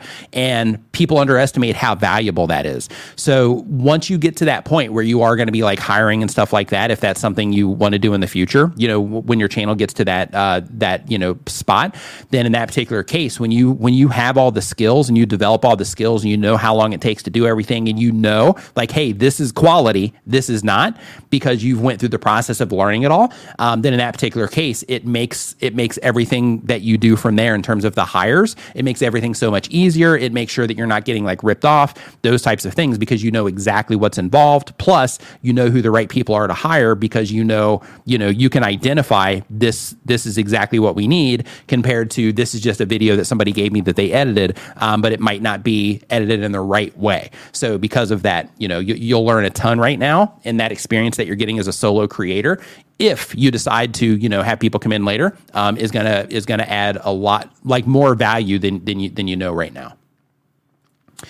Uh, next question that we have here on the list. We are on number 22 already. We got Winged Horse Designs. Winged Horse, horse Designs says to do paper crafting demos. The goal of the channel is to inspire others to create their own greeting cards. And the question is what macro recorder app would you recommend for programming buttons on a Stream Deck when the platform doesn't have a hotkey for it? Um, so with the Stream Deck, um, it's got like yeah, if if you can do yeah for a macro recorder, I see what you're asking. So basically, you're like, okay, so I'm going to need something to record so that if I, you know, move my mouse from here to here and click on this and click on this, yeah, I've, I, I don't do that personally. Um, for me, um, I, I just, you know, I, I just won't do it if they don't have like a hotkey available. Um, I won't, you know, I, I, I won't use a macro in that regard and I think part of that reason is because I'm always on like different computers and stuff, and I have all my browsers synced up.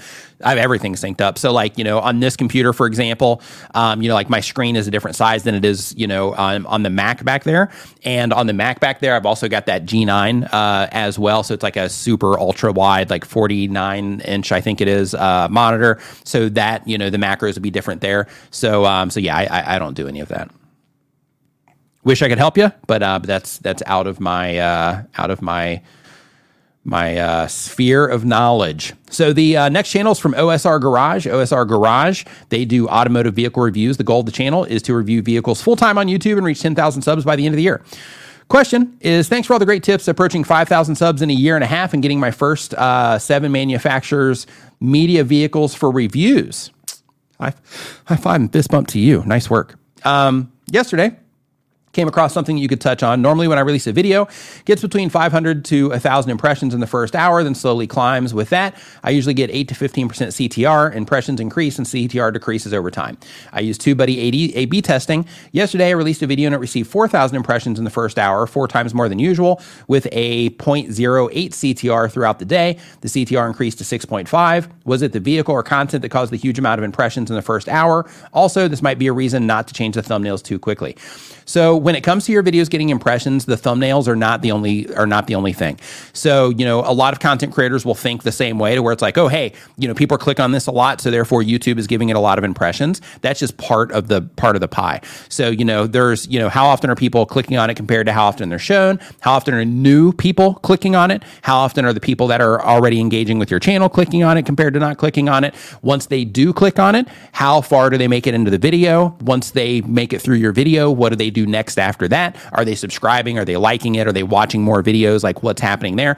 All of those things and more are are taken into context for the system to to where it's deciding if it should show you know the video to a lot more people or not. So that's kind of what goes on. Now, typically, the, the thing that's surprising me here in your case, and I'm guessing it's because the data was just a little bit slow coming in, is why you probably got that 0.8% CTR. Um, and then you said throughout the day it went back up to like 6.5. So, um, typically, when you first publish your videos, you have a higher CTR. And the reason for that is because YouTube is showing your content to the people that are the best fit for your videos. So, because of that, that's usually the people that have interacted with your channel in some way, the people that are, you know, watching content recently, just like yours, that kind of stuff. Um, it's showing it to those people, and those people are just more likely to respond to it, right? So, it goes out to that core group first. And then, based on how they respond, it goes out to more, and then more, and then more, and then more. So, what typically happens is it goes in reverse. So typically you'll have that higher click through rate, you know, when it first gets started. And then as it gets more impressions and the video goes out to more general audiences, then in that case, it can kind of, you know, push those numbers down quite a bit to where you're like, wow, this video's got a million views on it, but my click through rate on this is like a, you know, 2% um, or a 1 point, you know, 5% or whatever the thing is. Um, and you're like, it doesn't even make sense. You know, why isn't it higher? The reason that it's like that is because they, there's been a lot of people that have seen it. There's been a lot of impressions on that video. So what you experienced there, I'm going to guess was a data lag more than it actually having a 0.08 percent uh, CTR. Because if it was that low, then it probably wouldn't have continued to get shown to people in order to get it to you know to to, to get those numbers up a bit. Um, great question though. So next uh, question that we have here is from Hobby Genix. They upload when they have time. Um, they have an entertainment channel for hobbies and crafting. The goal of the channel is to entertain people and eventually make some money. Question Videos on the YouTube trending page that aren't corporate seem to have descriptions that just launch into a sales pitch, merch, or a sponsor with no relation to the actual video. What are your thoughts on this? Seems counter to all advice. Does this work for certain types of channel or above a certain size? So when it comes to your video descriptions, um, your video descriptions are not going to be the thing that actually moves the needle for you. So your descriptions are taken for context in terms of you know just one more thing to help you, the system understand what your video is about, in addition to all the other information it's collecting. Um, however, you can have zero information in your description and you can still have a viral video. So it's not that the information in the description is necessarily going to cause the video to perform well. The thing that's going to cause the video to perform well is that the people that YouTube is showing it to are responding at a very competitive rate. And the people that are making consistent viral content, they know how to make that content. So because of that, they lean on that and then they prioritize the links to their merch and things like that because those are other ways that they monetize the content. So when you see that type of thing, um, just keep in mind that you know you can have a video that if the title's great, thumbnail's great, and the response to the actual video content is great, and you and even better if you can create like a like a flow through your content. So after people watch one video, they watch the next, and so on. Um, then in that particular case, those videos can go to the moon, and it doesn't matter if they have a description or not because they're really good at getting people to just click and enjoy the content. So they, they make excellent content. They're excellent at what they do, and because of that, they get those excellent results, and they don't need to um, you know, spend as much time on like descriptions and, you know, those types of things. Um, next on our list here, we've got somewhere in Korea is our next uh, question. This is question number 25. They do biweekly content. Um, the channel is a travel within Korea channel. The goal is to make the number one Korea travel YouTube channel. I love it. And the question is I moved from Korea to Canada and I recently updated my channel's country to Korea. When I did so, my viewer numbers dropped that same day. Does changing the channel country affect my channel's distribution? No, it doesn't. So um, I've actually had this conversation multiple times even recently, I reached out to my YouTube partner manager for this um, because I had a friend of mine that was changing, that was updating their their uh, information as well. So they were here in Thailand, and uh, you know they basically built the entire foundation of the channel here in Thailand, got like two hundred something thousand subscribers, and then um, they're like, hey, I'm like going to be moving. So since they were moving, they were updating the uh, information for the channel there, and uh, and the same exact thing. They're like, man, I, I like I don't want to do this because I'm like worried about it, and um, so before they made that change, I reached out to my partner manager and asked them, you know, if it if it you know make a difference or not. And according to them, no, um, it didn't make any difference uh, whatsoever. And um, I've since confirmed that also uh, with one other person, and um, in both of those you know scenarios, um, nothing nothing changed on those channels. So it could have been a coincidence. Um, I don't know how big the drop was. I'm actually going to go look at your channel right here and just kind of see what's going on because it's possible. Hold on depending on the views. Yeah, so, so so with the amount of views that you're that you're getting, um, I wouldn't I wouldn't like hold on to anything like that. So like um, you know like you know, like a lot of your views, you're like, you know, 1.8 thousand views, 4,000 views. Oh, you do have some up here, 13,000 views, 10,000 views. Um, but I would say a bigger problem in your case would be just like overall like lack of consistency um, would probably be, you know, your, your biggest issue in your particular case. Um, let me see if you're doing some shorts over here. Yeah, so these might be more recent. Oh no, you're not doing a lot of these either. So yeah, you don't you don't have like a lot of content on your channel. So like I wouldn't even worry about that right now. So like if you changed it to uh, Canada or you changed it to Korea, yeah, I wouldn't even worry about it, um, and you'll be fine in that regard. Just just keep uploading. And in your particular case, um, I would say more than worrying about the channel. Um, in terms of the country, is I would just be you know thinking like, okay, how can I work the process of ideation and then creating and publishing content into my lifestyle so that I can, you know, make sure that I'm publishing content on a regular basis for the people that are interacting with the channel. Um, let's see here. Great question though. So next up, we've got uh, John Lewis. John Lewis says they do video essays. The goal of the channel is to educate people on social and political issues. The question is not a question, but wanted to update you. You read my question a month or two ago about making long cell researched essays. Went from um, 8,000 to 11.5 thousand subscribers. Just want to tell the audience listening to live streams and channel audiences isn't enough. You have to apply it. Yep. You have to apply it all and niche down, and all advice doesn't work for every channel. For every 45 minute video I release, it's 20 minutes I cut out. Don't be afraid to kill your darlings. Thanks for all of the free advice. My pleasure. Glad that you're enjoying the content, and thanks for the uh, feedback, and congratulations on the uh, subscriber jump there, too. Um, I'm a let's see here. I'm a resell it. I think Emma resell it. I'm not sure how to say that name, but they do eBay reselling, and the goal is to make money. And the question is, what can I do to get more views after a stream is ended? Great question. So when it comes to live streaming, um, if you want to, if you want your live streams to perform better after the stream is complete, um, it's going to come down to how you structure your live stream. Essentially, what it is that you do at the beginning. Um, so there's this thing where if you are if you have a live stream and of course you have to be willing to get rid of the live chat when you do this um, because you have to go into youtube's editor and you have to cut it. But what i recommend in this situation if you're wanting to get more views is first intentionally structure the video in a way or the stream in a way to where it makes sense for people coming in on the replay right? Because if you have a stream and it's all messy in terms of the structure you have like shout outs and countdown timers and all this other interruptive stuff for the content then in that particular case it's not going to be a great experience on the replay. So for example in this stream today, it took me five minutes of just, you know, like, you know, giving some shout outs and doing my sponsor stuff and talking about Nate's channel and like all this stuff in order to actually get into the actual content, start a- answering questions. So, because of that, if I was really aggressive right now and I was like, hey, I'm in that like mode where I'm trying to get like every possible view that I can possibly get, I would actually structure the stream differently. And what I would do is after I said all of that stuff, I would say, if you're just joining the stream, this is what we're doing. And what you do in that case is you just make a cut point. So if you want to get more views on your live stream replays, first make sure that the packaging makes sense in terms of your topic title and thumbnail that you're that you're making for the stream. But by makes sense, I mean it makes sense for the people that you're trying to get to click on it because you need people to click on it to come in and enjoy the enjoy the replay. But um, uh, when it comes to the structure of your live stream, how you want to do it is any of the like shout out stuff, countdown timers, all of that. Do all of that at the very beginning. And then right before you start the actual content of the stream, that's where you say, if you're just joining the stream and then pause for a second and then say, we're uh, you know i'm showing you this or you know we're playing this game and we're trying to accomplish this with this handicap or whatever the thing is or you know another type of uh, you know hook that essentially would be designed for the replay viewer. And then what you do is right after you say that then you get into the actual content. But the space between if you're just joining the stream and whatever it is that you're going to say for the hook that is your cut point. So then what you do is you go back into YouTube's editor and then you cut it there.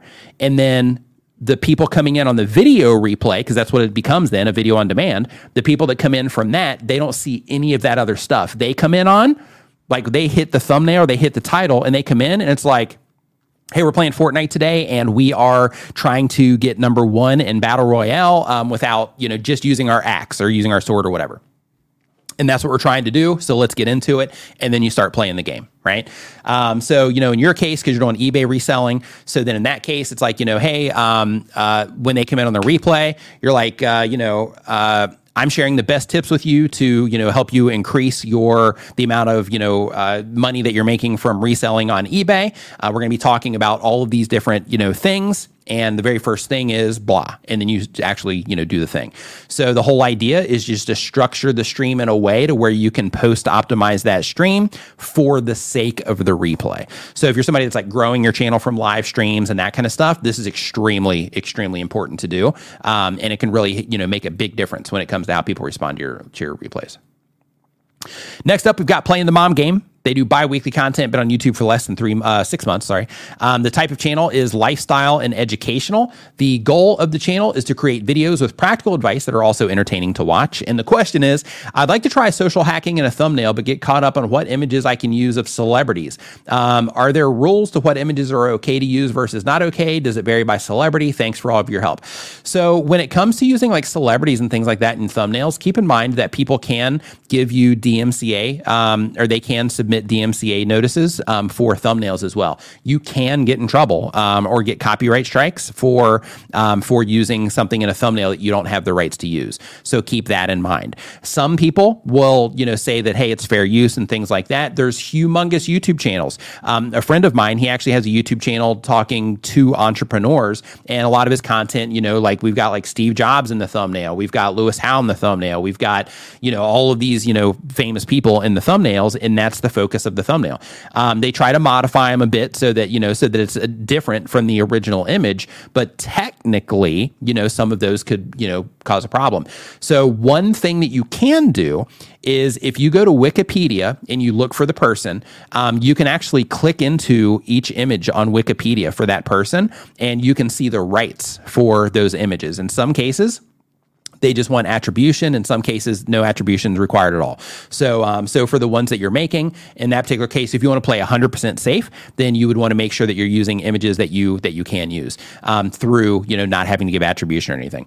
But if you're like, hey, I'm wanting to roll the dice on this and I think it'll probably go under fair use, and a lot of people, you know, on YouTube are doing this, then in that case, you know, just know that, you know, it is it is a risk. You'll probably be fine, but it is, you know, it is a little bit of a risk. People do that with YouTubers too, where they'll take, you know, a YouTuber's face and then they'll put that, you know, in their in their thumbnail. And um, you know, technically, you know, the the person, you know, might, depending on how it was used, be able to uh, submit a DMCA uh, takedown for that. Um, let's see here. Next up on our list, number 29, we've got uh Ripsy Drippy. love it. Love that channel name. I love fun channel names like that. Um, they do that. That like this could be that, that could be a cartoon. That could be like a whole cartoon uh, thing. Ripsy drippy. Anyway, uh, gaming and entertainment content. The goal of the channel is to entertain and hopefully make someone's day better. I also want to have financial freedom through what I love, which is making content. And the question is, how do you get unstuck in views, subscribers, etc.? You got to do something different, or you got to do it better. One of the two. So you know sometimes as a content creator, you just get used to doing things how you do it, and it becomes just kind of second nature to you.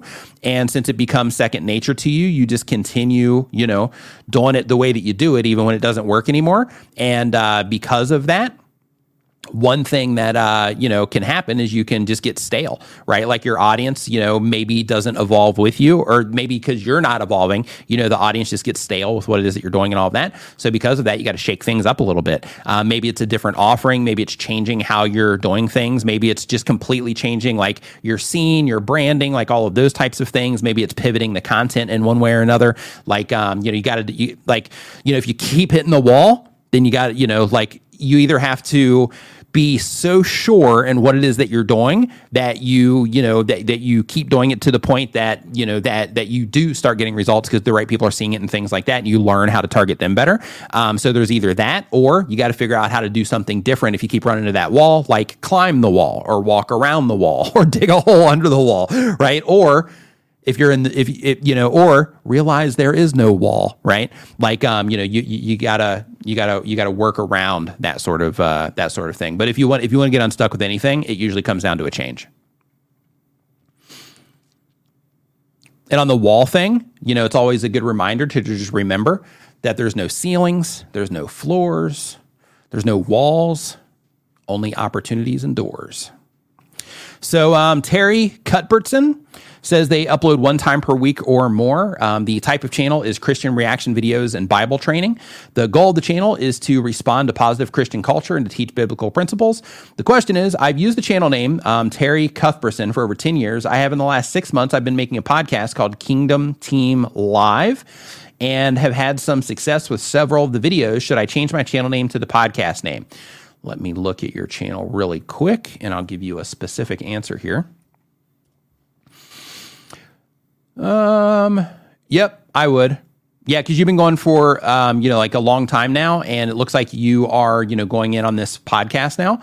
So as long as you are going to continue moving forward with the podcast, and you are like committed to that, like yeah, we are definitely one hundred percent going to be rolling with this podcast for the next foreseeable future, um, or for this foreseeable future. Then in that case, yeah, um, I would definitely uh, I would definitely just change it to that. Because the whole idea is that people are looking for it, right? Um, technically, you could you technically you could just make sure that you have the name of the podcast and like your video descriptions and stuff, and then that can help it surface if you wanted to keep your your actual name instead of the podcast name. But if you're trying to build the podcast as a brand, then in that case, yeah, I would I would change the channel to that. Swiss Media TV says, Do you own this channel, Nick? Yes, I do. Um, this is 100% my channel. I started this um, channel on a whim to um, collect email addresses was the original reason that I started this channel. And I'm guessing you're asking that question because of what happened to uh, you know the the you know because of the channel makers thing. So uh, when it comes to this, yeah, everything here is me. Um, you know, this started um, back in 2014 with me coming onto YouTube because at that particular time, um, I basically I was doing like you know I was working with like clients and stuff, doing design stuff, and you know through that you know I just didn't want to do that anymore. So because of that, I started looking for other solutions. I got into some general internet marketing stuff, and one of the things that I kept seeing on a place called the Warrior Forum, I don't even know if it's still around, but on the Warrior Forum, um, they were talking about how uh, you know like YouTube is great right now for getting emails, and this is back in 2014. So I'm like, okay, um, I don't want to be that person on YouTube. I don't want to be a YouTuber. Honestly, I didn't. I, I was like, yeah, I'm not that. I'm not that person. I don't think people will like me. Um, you know, like at that time, you know, I'm like, yeah, you know, I'm probably you know too old to even be starting a YouTube channel in the first place. You know, I was in my 30s, and uh, uh, you know, I had all these like big barriers that a lot of content creators have.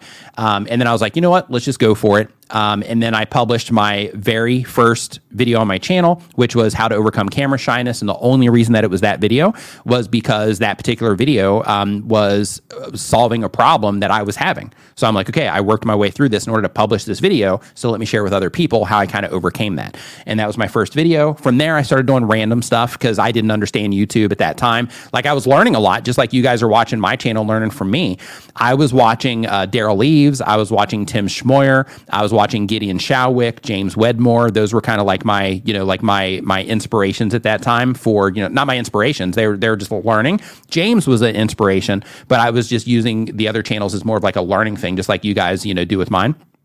And and at that time, like I didn't understand the idea of like, you know, having a niche channel and stuff like that. So I would have like how to overcome camera shyness. And then I would have how to name your next project because that was what I was dealing with in my experience at the time. So in that particular case, I was, you know, I made a video about like how to name, like if you are starting a new blog or a new digital product or something like that, like, you know, how do you come up with a name? So I was just sharing the resources that I used in order to do that. Um, and then I would talk about like, okay, here's another thing. I'm, I'm like trying to figure out how to come up with a lot of video ideas. So I figured out, you know, how to do that efficiently. So I'm like, hey, let's make a video on how to come up with uh, video ideas. And then, you know, in the comments of that, some people are like, hey, do you have any ideas for channels? Hey, let's make a video or let's make some videos about, uh, you know, some channel ideas. And then people enjoyed that.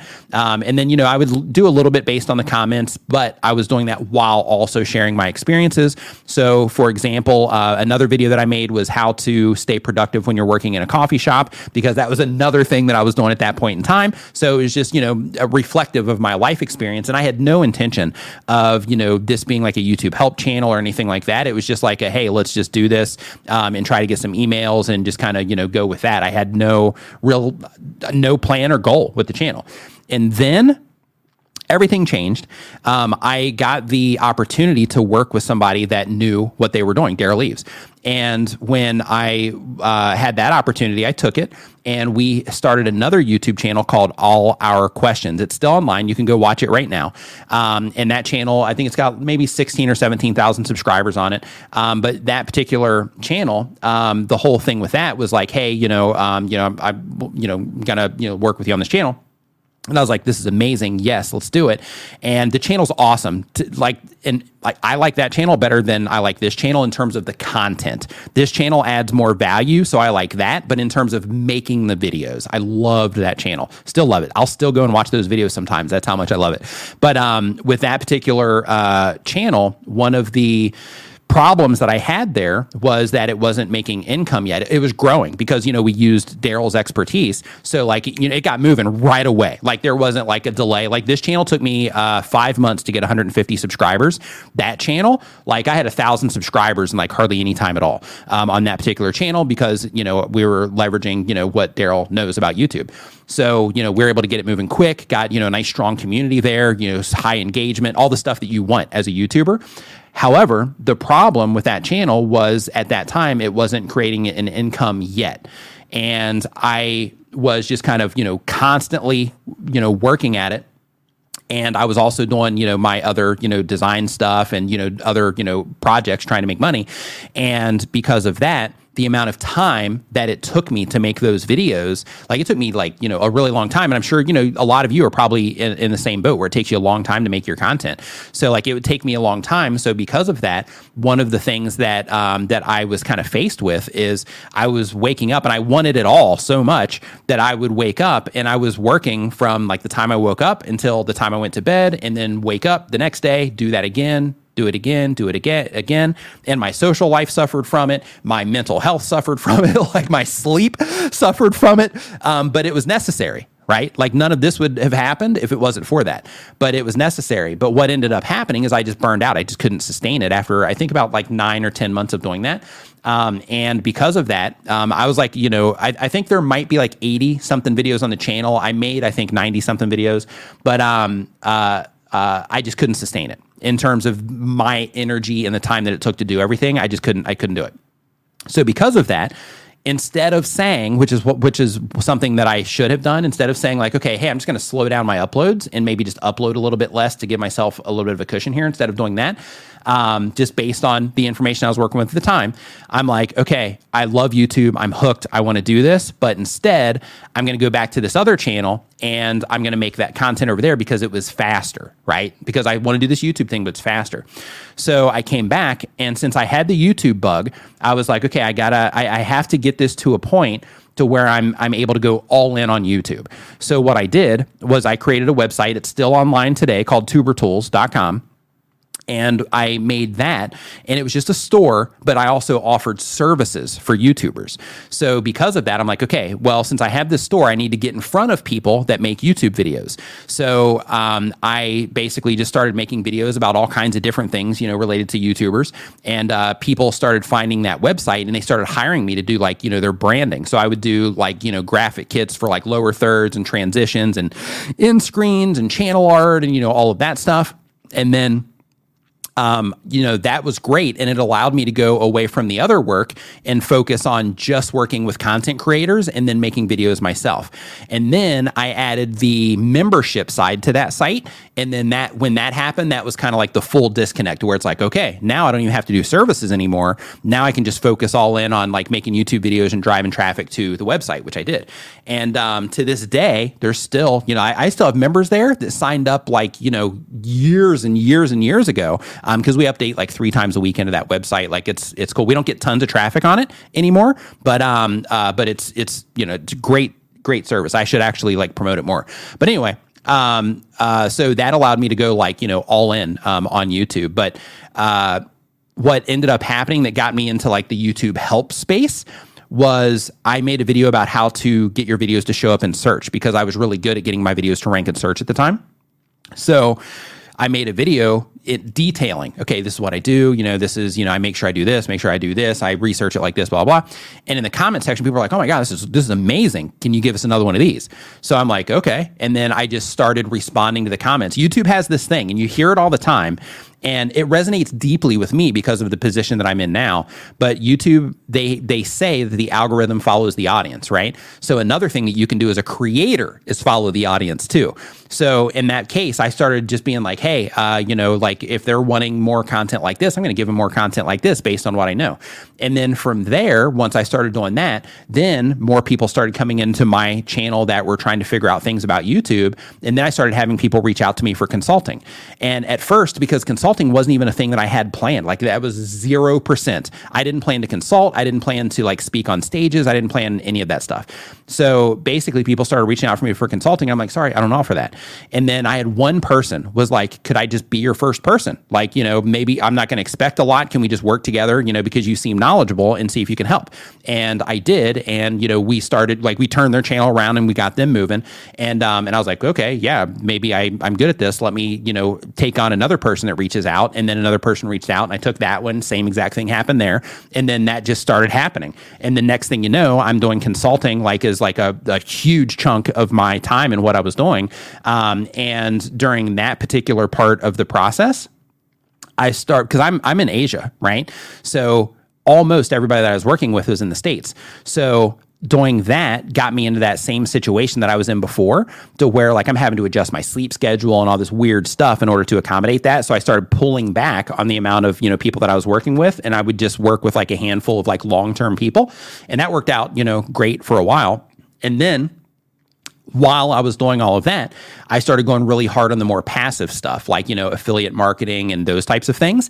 And then those got to a point to where I'm like, man, I, I like I could just do that and and I'm like, you know, I'm doing great, right? So um, so because of that, I started pulling back on some of the consulting stuff, and then I started mixing it because of the time requirement. I started mixing it with like, okay, I'm doing some like occasional paid stuff, and then I'm doing like a lot of free help. So then I would start helping people, like you know, somebody would say something in a comment, and then I would just like hit them up because I'd look at their channel and it would look like it would have potential, and then I would just you know like help them.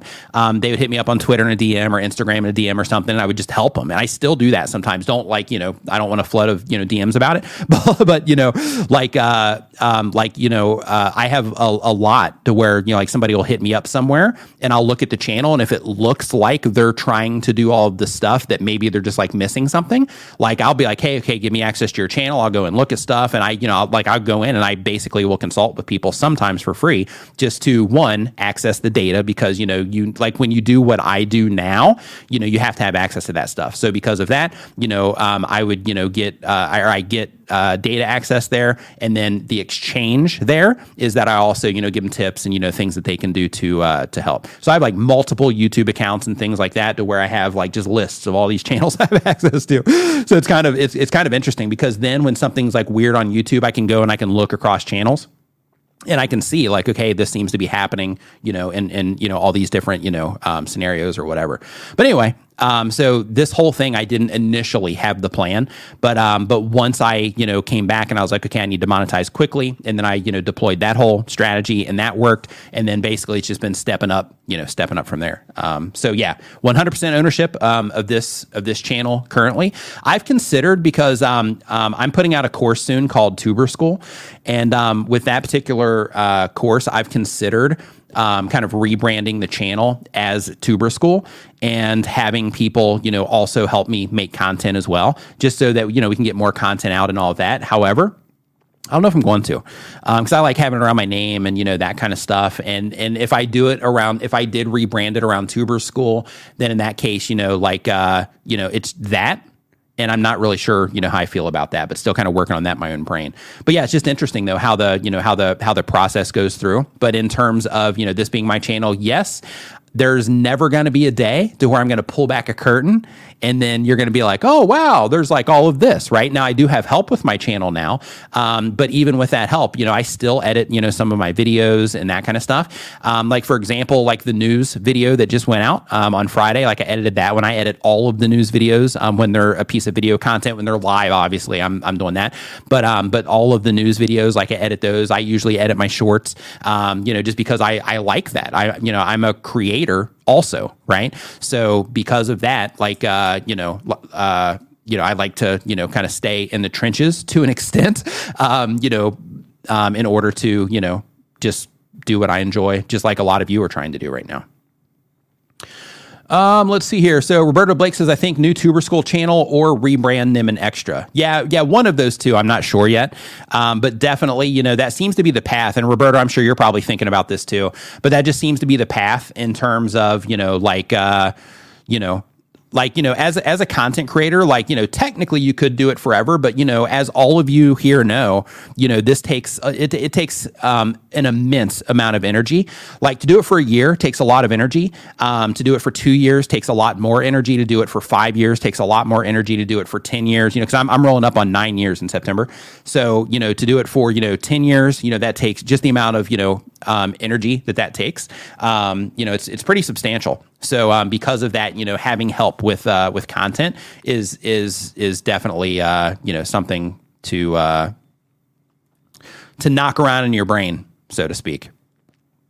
So okay, so next up on the list here, we've got uh, okay, we did Terry already. And hey, really quick, because that question I believe was stemming from the channel makers thing.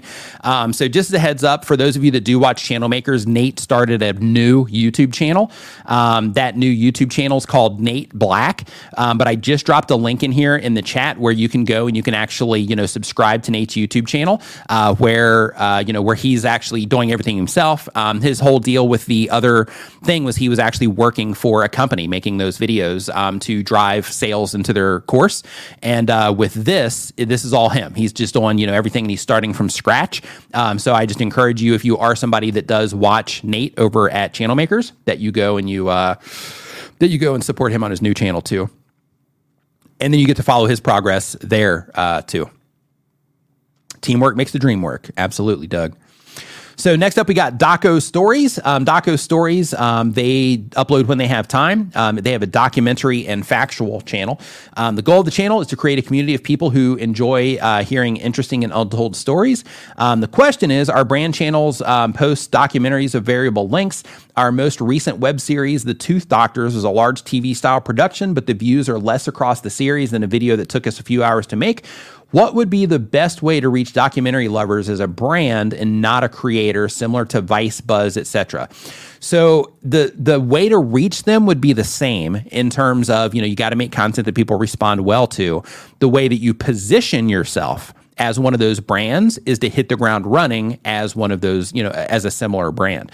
So, you know, like Vice, for example, they've got like, you know, entire teams that travel all over the world and make their, you know, content that work on their stories. So, you know, if you're, if you're coming in on something like that um, and you have the ability to, you know, put something like that together, then do it, but then make sure that, you know, the videos that you're putting out are something interesting. Now, in addition to that, you know, since you are approaching it as a brand instead of a creator, you might also do, you know, more, uh, you know, PR stuff. You might, you know, get into maybe a little bit more advertising, maybe trying to put out like press releases and things like that around the stories that you're putting out. Um, but you know, if you're going to do you know some type of brand like BuzzFeed or Vice, in addition to your YouTube videos, I would also make sure that you have the web assets to you know support that, and also all the other social outlets as well um, to start you know putting all of that together. But um, without question, like like they reach viewers the same way everybody else does. Um, the difference is that they just have a lot of people putting the stories together and that they actually present themselves as the brand, right? So you need to make sure that you have all of that in place um, in order to in order to do it. Um, let's see here. As we keep going, we've got uh, we're on number thirty-two now um, in our questions, and the channel is Her Heel Review. Um, they upload one time per week or more. The type of channel is movie and TV reviews. The goal of the channel is to build a community of people, but especially women who love movies. And the question is, I listened and took notes from a recent Mr. Beast video, and one of the things he mentioned was a community of individuals, four to five, who supported each other. I've been searching YouTube for the last week or so for other small uh, movie channels with women and haven't been successful. Do you think it matters if we're around the same size, or should I reach out to larger um, creators? I hope this made sense. It makes total sense. So for everybody else here um, in the uh, stream, hey, I see it over there, Doug. I'll get to it here in just a second. Um, for everybody else here um, in the stream, when uh, what what they're talking about here is Mr. Beast recommends that and the whole thing here is like YouTube's a lonely game and if you learn just at your own pace then you're only learning at your own pace. But if you are also in a small network group of like four or five or ten other content creators who make content similar to you um, or that are just content creators in general but the you know the closer they are to you the better um, then in that particular case you have all of these people that are putting out similar content and everybody can learn from each other. So you essentially let's say you had 10 people you're 10xing the speed at which you're learning about YouTube. So, um, so the idea is just having like a little network of other creators. Excuse me. So, um, what I recommend that you do in that particular case is continue. You've been working on this for a week. Um, so make sure that you continue your outreach. I would outreach to content creators of all different sizes. Um, it, it's free to send an email, right? So I would reach out to content creators of all different sizes and see if you can find people. Um, I would make either like a Facebook group or a Discord or something like that and invite them to it. Let them know exactly what it is that you're doing. Hey, um, I'm putting together a team of uh, um, or a group, uh, you know, a networking group of content creators who make uh, what is it? You're doing movie channels. Okay, so content creators with movie channels, women um, creators with movie channels, so that we can, um, you know, better understand YouTube and better understand how our audience at scale responds to content, so we can all do better. Um, if you're interested in this, here's a link to the Discord group come on in um, and, uh, and and I'll see you in there or your Facebook group, whatever. Um, and, I, I would just send those emails out. So on YouTube, I, I would do two approaches here on YouTube, there's an about me. Uh, every channel has an about me page. On the channels that are set up properly, they have an email that is on the about me page that is under the business inquiry um, button. So when you click in there, you're going to get their email, and then you can just send them an email with your pitch, you know, for the networking group. And then, um, of course, you can also use Twitter for this as well, sending either DMs or just tweeting at people, you know, that sort of thing. Um, but I would be, you know, aggressive to an extent, but I would also make sure that when you are doing this. Um, um, make sure that you know you have all of your you know buttons. I don't know the phrase there. Buttons lined up, ducks lined up in a row, um, uh, so that when people go and they check out what you're doing, they're like, okay, yeah, this is definitely, you know, this is definitely somebody that I want to uh, do because, you know, they're uploading consistently, you know, their content, like, you know, like technically, you know, maybe it, you know, it looks good or sounds good or whatever the thing is. Um, you know, like, uh, I would definitely make sure that you're, you know, at your best and then from there, you know, I would start I would start reaching out to uh, to people through email and through uh, DMs on Twitter and Instagram and stuff. Learn Spanish World says that they upload one time per week or more. They've been on YouTube for a year or more. They do educational content. Um, the goal of the channel is to provide value to my, to my community while I do my utmost to become a full time YouTuber. The question is there's a Spanish YouTuber, he's huge, and used to have the second biggest uh, YouTube channel, second only after PewDiePie. Oh, interesting. He still does his own editing and looks after his channel alone. How? He's got more than 100 million subs on both of his channels. His name is Germán Garmendia, and he has two channels with approximately 50 million people. Is it really possible to run a big channel without hiring editors and a team to help you? He's mentioned it on several occasions that he almost lost his channel once, so he does everything himself. Yeah, it is possible. So, like, if all you do is YouTube, then in that particular case, you can absolutely handle something like that um, if you choose to. Um, if you're doing like YouTube, plus you have other things that you do around the channel, or you're also making like, you know, products and, you know, that kind of stuff, or you're making content for other people too, and like that kind of stuff, that's where it's like, okay, well, you know, I, I have like a, a, a, wall or a limit of sorts um, that I, that I, that I hit here in terms of how much I can handle. That's where you start, you know, bringing in help.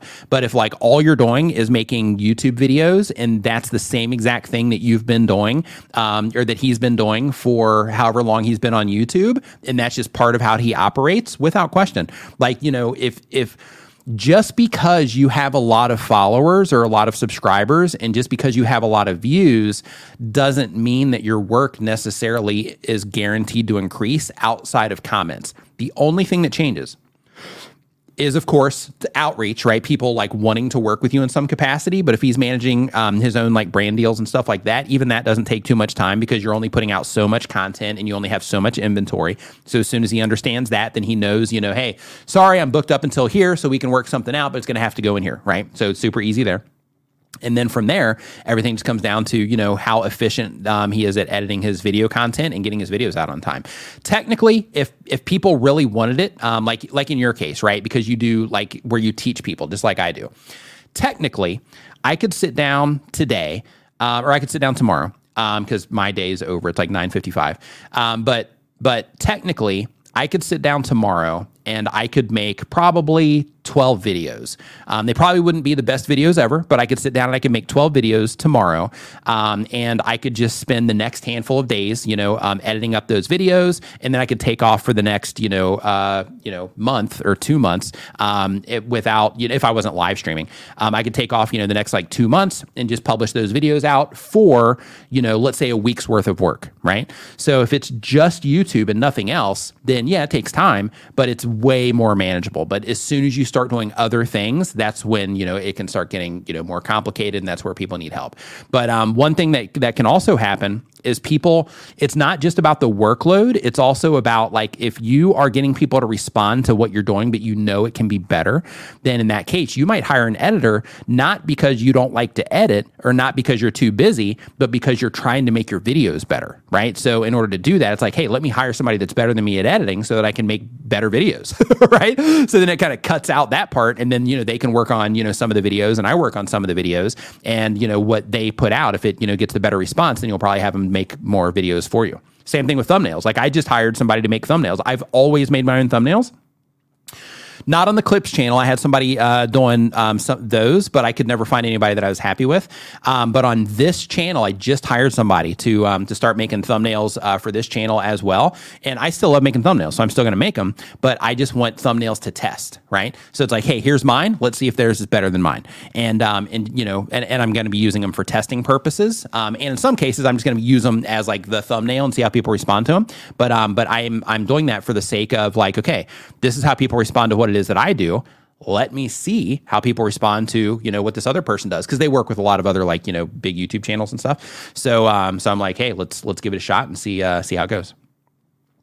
Army Men Films is our next question. Um, they upload when they have time. They do stop motion and gaming content. The goal is to share their hobbies. The question is my YouTube channel is a stop motion channel, but lately I've gotten into gaming on the channel. Should I create a second channel or do nothing? So um, when it comes to YouTube, like this all comes down to like what it is that you want. Like there's there's a lot of like you know details um, in this particular question.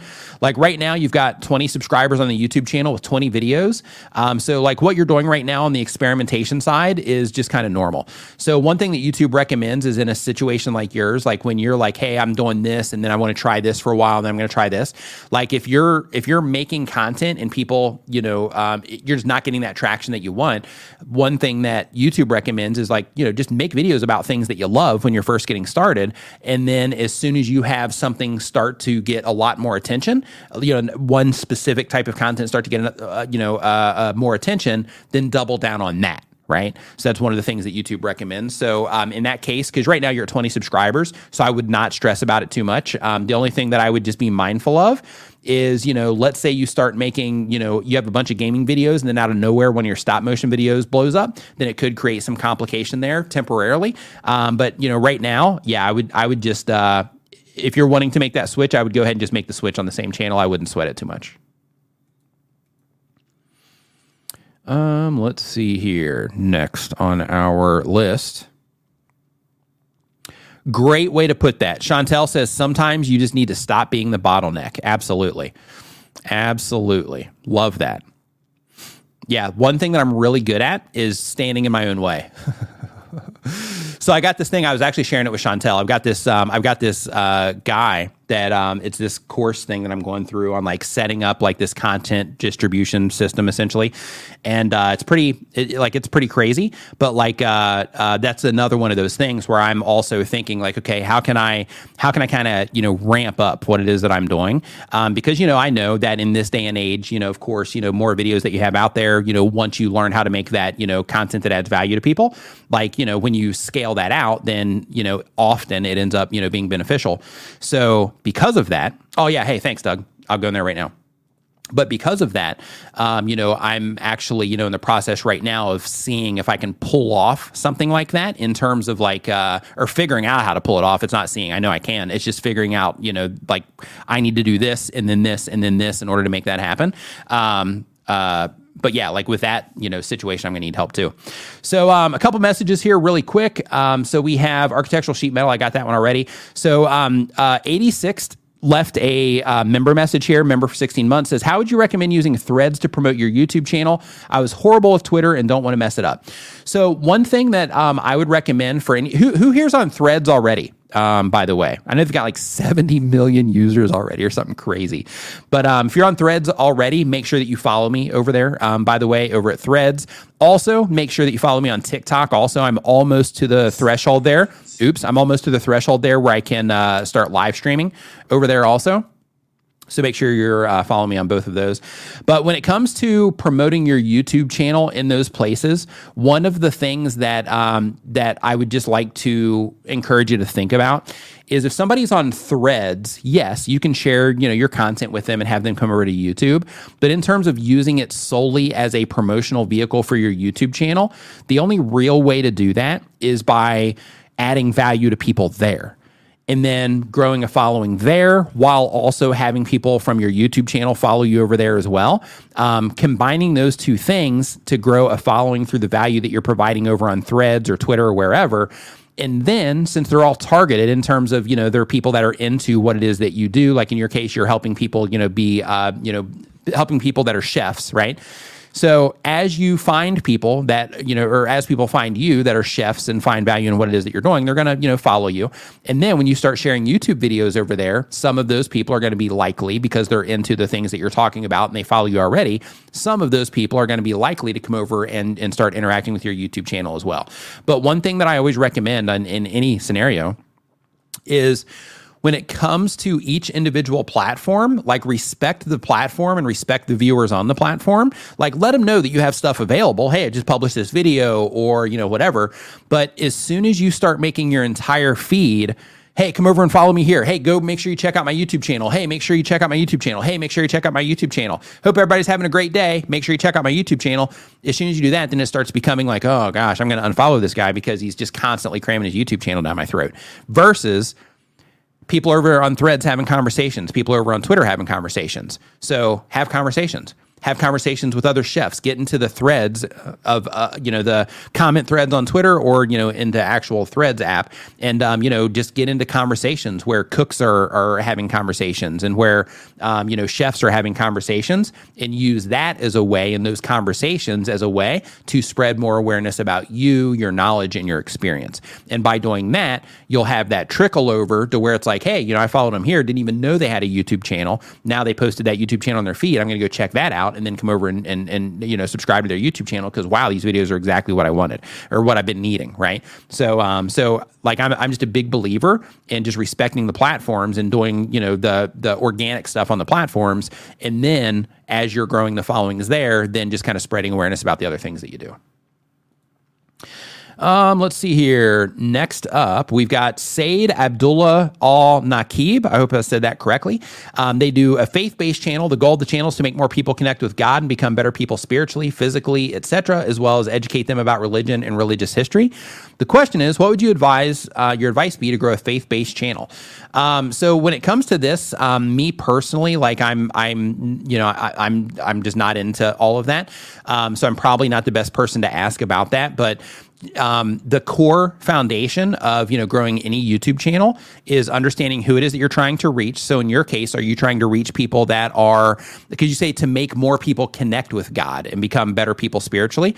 So in that particular case, you're not just feeding people the information that they're already aware of, right? Because they're already a follower of God, but instead you are trying to introduce people. So because of that, you need to sit there and go through the process of like, okay, what can I use to introduce people to God? And it might not be content about the Bible. It could be content about something else because, you know, somebody's not like me, right? I'm not into uh, religion. So because of that, if I get suggested something on YouTube um, that has you know something to do with all of that, then it makes like it has no in, like I'm like yeah I'm not to watch that. Why would I watch that? Right? YouTube doesn't even suggest me that stuff. But like if it did, I'd be I'd just go right past it because I'd be like yeah I'm not into that. So if you're trying to introduce people, then you can do that through making content about anything, and then just making sure that you know that you mention those types of things in your video as a way to bring people to it. So you know one thing that you might want to do there is think about other types of content that you could make, and then do live streams occasionally once you build your following up and let people know that that you know your religious feelings there. Let them know what it is that you you know um, that you know basically use that as your vehicle to spread awareness um, um, about you know about your God. So like you know a good example of this, um, and he doesn't go like too overboard um, um, in terms of getting. And I don't mean overboard in terms of it like being like offensive or anything. What I mean by overboard is he doesn't mix it in so much that it becomes a distraction. But if you look at Think Media, for example, you know like through his content, you know like he he has established just like a amazing brand on YouTube. But one thing that he'll occasionally do is he'll bring in like Bible verses or he'll just have like a YouTube short or maybe a part of a video where he talks about his beliefs and, you know, those types of things. So, you know, in that particular case, if you were watching his content, then, you know, that that piece of content might make somebody go like, oh, wow, I didn't even know that, you know, he was into that and that seems interesting. And he seems like a smart guy and he's into that. So, um, you know, maybe I should look into that, you know, also. And, you know, through that type of content, it might be, you know, kind of like a gateway, you know, for some people. Rodney Full Circle says, um, "Thank you, Nick, for all the work that um, that you do. I finally was able to launch my channel. Excited. You, along with others, have helped me learn how to start this. I have 52 subs. I have a lot more to learn, but yay! Congratulations to you. High five and fist bump to you for taking that first step. It's the hardest." right? The hardest thing to do is take that first step. I have a friend of mine, um, and and if you're listening to this, you know, don't take offense to this, um, but I have a friend of mine. He's been starting a YouTube channel or thinking about starting a YouTube channel or wanting to start a YouTube channel for like four years now, maybe longer. Um, so, so the hardest thing is actually getting going and making those first videos and actually being like, okay, I'm going to do it. And here we go. And actually going through the process of making it happen. And you've done that part. So from now, everything comes down to like tweaking and understanding and building up your skill set. So you've already gotten past the hardest part. Congratulations to you. High five this bump for, uh, for, for, for having the courage to, uh, to jump in and make it happen. Um, let's see here. So next up on our list here, we've got um, we've got Afro Yonko. Afro Yonko does a gaming channel. The goal of the channel says I, I upload to give people news, but I also do some gameplay videos um, were received well, and some supporters ask for more gameplay videos. I also review games. Question is, I have um, I've been uploading on YouTube since 2019. I've had a steady growth since then, um, a large part to your help. I'm curious as to what are the best analytics to study to figure out what I should be uploading, and how do I figure out the best topics to make videos about. So um, first, think more like initially when you're like, okay, what video should what what topic should I make videos about? So that first thing um, is going to lead to what it is that you should be uploading, right? So the very first thing that you should be doing is you should be thinking about, okay, so if it's going to be gameplay videos, if that's going to be your thing, or if you're doing like reviews, the very first thing to do is think, okay, who is it that I want to be watching my video content, right? First, think what type of content do I want to make? What is it that I want to accomplish with YouTube? And then think, okay, like who who is it that I actually want to be watching my content? Well, if you want gamers to be watching your content, then in that case, gamers are going to be interested in game reviews and gamers are going to be interested in gameplay videos. So those would be two different pillars of content. Um, one, some people will call that buckets. So basically, one of your buckets would be you know review games, and you would grow an audience based on that. You would have some crossover that would watch the gameplay videos, and then you have another one that would be uh, gameplay videos. And then those would be two things, but they're both serving the gaming you know community. Um, of course, you might be able to dial those in a little bit tighter um, to make it a better fit. But overall, you know, you would have your gameplay videos that would connect with gamers who are into watching gameplay videos. And then you would have the review videos for people that are interested in you know the reviews. Now, one thing that could be a win, depending on the uh, approach that you take, is sometimes people will watch gameplay videos because they're thinking about getting the game and they're wanting to see what it's like. Um, and then in that particular case, you're also doing the reviews, so also making sure as as part of it that you're like, okay, hey, I'm introducing people to new games, maybe, um, and thinking of that when you're doing your gameplay videos to where you're like, hey, if you're enjoying this game, just a heads up, you know, I, I did a review on this game, um, so you can check it out here. Or I've done these different reviews, click into this playlist here, that type of thing. Um, but at the end of the day, you just want to make sure that you're targeting a very specific group of people. And then outside of that, just start thinking like, okay, how do I how do I serve them in the best way possible and give them more of what it is that they want? In terms of analytics, things that you always want to be focused on. I've actually got shorts on my channel and videos on my channel about this, but the things that you always want to be focused on is how often are people clicking on my videos compared to how often YouTube is showing them to people and where they're showing them to people. So a lot of people will just look at the upside down triangle inside of your reach tab that shows your click through rate and your impressions and how they led to watch time. That's all great, but it's also kind of averaged out across the traffic sources. Um, so what you want to do if you're like, hey, I'm, I'm trying to just get a better understanding of how people are finding my videos is you go into your YouTube traffic sources and you start looking there. So, okay, if somebody sees my content on a homepage and they click on it at a high rate, and then I also see that the average view duration, they're actually watching at a high rate, then in that particular case, you're probably going to continue to get a lot more, you know, homepage or browse traffic. Um, if you're like, hey, um, you know, people are not responding to my content at all in suggested videos, then in that particular case, it allows you to see like problem areas. So why why do you think they're not responding? Um, are they not responding because um, you know the information that's in your thumbnail is too small, and maybe your title doesn't have the information that is important to the viewer at the front to help them identify what the content is, and it's getting truncated, and therefore people don't really get good context of what the video is actually about, and because of that, they're not you know they're not actually you know able to even you know identify that that video is something they might want to watch. So you know when you go into your traffic sources report, it just helps you identify those things, and it shows you the the how long people are watching your videos for there too. But you want to look at all that. And then you also want to look at the retention on your videos um, because your retention on your videos is a reflection of the experience that people are having when they're watching your content. So when you're looking at your retention, you have three different options. So you have the first option, which is your absolute retention, um, which is how people are responding specifically to your videos second by second, right? Um, and it's that graph that shows how they're responding to your video second by second um, on average. And you want to look for problem areas there in terms of places where people are falling off. So for example, if you're like, hey, people come into my video and they're just leaving right out of the gate, then that tells you, okay, I got to work on this part of my video, right? Because I can't get people past that point. So then that puts all of your efforts into that, right? And you use your analytics to understand those types of things. The next drop down in your retention reports is compared to other videos. Um, that used to be called relative retention.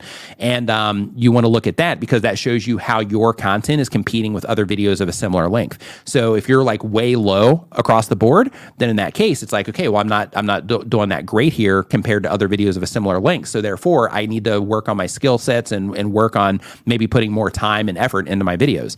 Um, and then from there, you will have the next drop down, which shows you very specific points where where people are leaving your video as well. So it'll be like, hey, 38 people left here, 100 people left here, to where you can also see those areas where people are abandoning the video as well, to where you look for those, and then you start looking like, okay, what was I doing before that happened? Um, how long was I talking before that happened? How long was I showing the thing before that happened? Did I say something that might have been like offensive to people, like you know, like what was happening right before all these people started leaving, and you use that information just to help you learn how to make better videos for people. So, the two, you know, important things are learning how to get people to click, learning how to get people to enjoy the videos, and then of course from there, you want to make sure that you're also structuring everything right so that you're actually giving yourself the opportunity to pass people off to another piece of video content and that you're adding value enough that makes people want to subscribe, that makes people want to like the video, that makes people want to comment. Um, and if you are just paying close attention to your analytics and you're looking at how people are clicking, how they're, you know, responding to the video content through the retention uh, reports, and then then you also, you know, there, there's more detailed stuff where you can look at like your in-screen click-through rates and you know those sorts of things, returning viewers coming back to the channel, which basically is an indicator of people watching videos. You know, like hey, they watch this video, then they come back, they watch another video, and then another video. Those types of things just help you better understand how people at scale are interacting with your content. So when you're when you're in your uh, uh, analytics, just look for you know all of those things that I just listed. Um, Jason Perry says, "What would be a reasonable amount to pay somebody for making thumbnails?" It depends. So um, it's really going to depend on the person. So for mine, um, it's fifty dollars per thumbnail. Um, some people um, charge a lot more. Some people charge a lot less. Like you can hop on Fiverr and you can get somebody that makes thumbnails for five dollars. Um, the difference is the person that is getting fifty dollars they're getting $50 only because um, they actually came with very heavy recommendations from a few very uh, successful YouTube channels. So that tells me that that person, you know, they understand, you know, a- enough about YouTube that they can make a really good thumbnail that, you know, grabs people's attention, pulls them into a video. Um, so uh, if you go to Fiverr, you might work with somebody that that can make a pretty thumbnail, but it might not be an effective thumbnail. So when it comes to YouTube, your thumbnails need to be effective. They might even be ugly, but they need to be effective. That's what's most important. So because of that, um, you know, a wide variety. Um, Mr. Beast supposedly um, uh, has paid somebody, I think it was like ten thousand dollars to make a thumbnail. Um, but you know, if you go over to like ytjobs.com or .co. Um, that's Paddy Galloway's uh, site. It's like a job resource for content creators. So um, over there, you can find people making thumbnails, you know, all the way up to like you know five hundred dollars, you know, a thumbnail, um, two hundred fifty dollars a thumbnail. I talked to one guy at uh, VidSummit. He was making thumbnails for um, like some you know vi- viral type creators, and um, his his rate was like two fifty uh, per thumbnail. So uh, so you know it, it varies across the board based on you know their experience and you know and all of that. But again, just be really careful when it comes to Fiverr because again, they can get it done. So you know, yeah, they can make a thumbnail, but how well do they understand YouTube? How well do they understand, you know, focusing somebody's attention and actually, you know, making them want to come in, you know, to the video for that? Great question, though. Um, let's see here. Okay, we answered that one already. Okay. Turbo the Tech Nerd, hope you're doing great. Welcome to the stream. Hammy Sammy says ten thousand for a thumbnail. Thumbnail, I'm going to faint. Well, one thing to keep in mind there is um, is it's is that sounds extreme, right? But you also have to consider, like Mr. Beast, what he makes per video that he publishes, right? Like every video that he publishes, because he, you know, he he has, you know, immensely studied YouTube and you know the effort that he puts into you know what it is that he's doing and the cost and production and everything that he does like um, a $10000 thumbnail for him is an investment right? So the gain that he's going to get back on that $10000 thumbnail that's probably a drop in the bucket um, for that right? So it just comes down to you know the level that you're operating at So, uh, Nomadic uh, Introvert says, Does going live on the day that you post hurt your video views? I'm asking because I went live the, um, uh, the day I post a video and my video views dropped that I normally get. So, um, one thing that can happen is I've noticed that live streams can temporarily step on a video while you're live and a little bit shortly after you live, but then everything kind of stabilizes after that. So, my guess as to why that happens is like when you publish a new video, then of course that new video gets some priority while YouTube's testing it and all that. But then when you go live, it also gets a lot more priority because YouTube's trying to put your content, that live stream, in front of the people that are on YouTube right now that are likely to actually click in and come in and join and participate in your live stream. So uh, because of that, um, yeah, it, it can it can step on it a little bit from from my experience.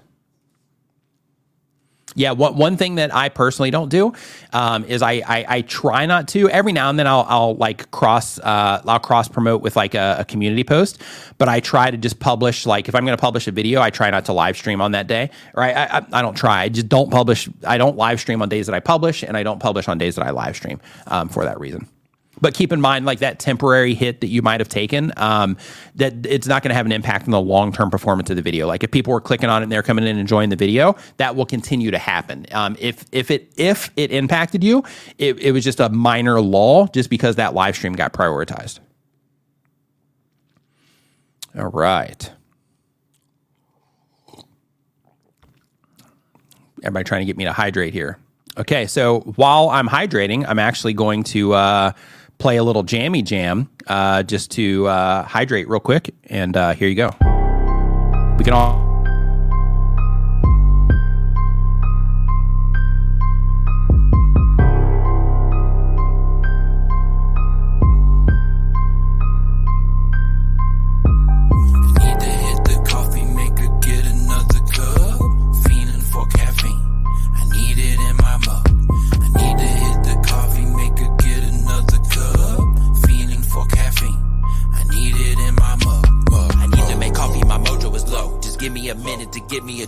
Getting my fix in my kitchen, but look at the logo, the plug for the show. Whoa. It don't matter the flavor, I'm gonna get haters. A cup or a pot of the gold, I just need you to hold for a little bit longer. The song ain't a joke, it's a banger, you know where you don't. You will hang or you won't, but this thing isn't stopping till it's at the top. And I go back upstairs, man, I hope I don't drop it, I know that it's hot. It might seem one's enough, but apparently not. Take a cinnamon shot, mix it up on the spot.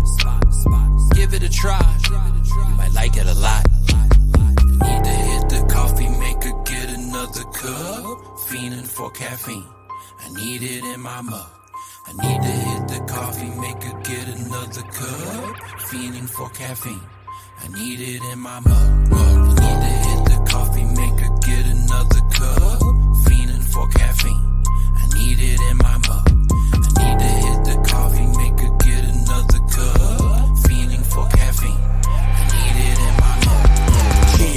your mugs up here. Put your cups up here. Put your tumblers up here.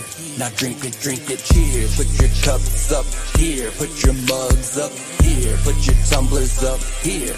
Now drink it, drink it,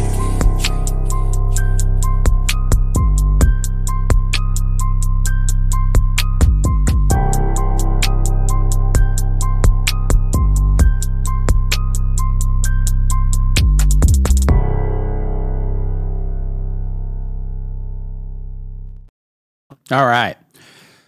So, for those of you that see that on a regular basis, you may or may not have noticed, but that video is actually a nightmare. So, uh, so basically, what happened is I nod off, right?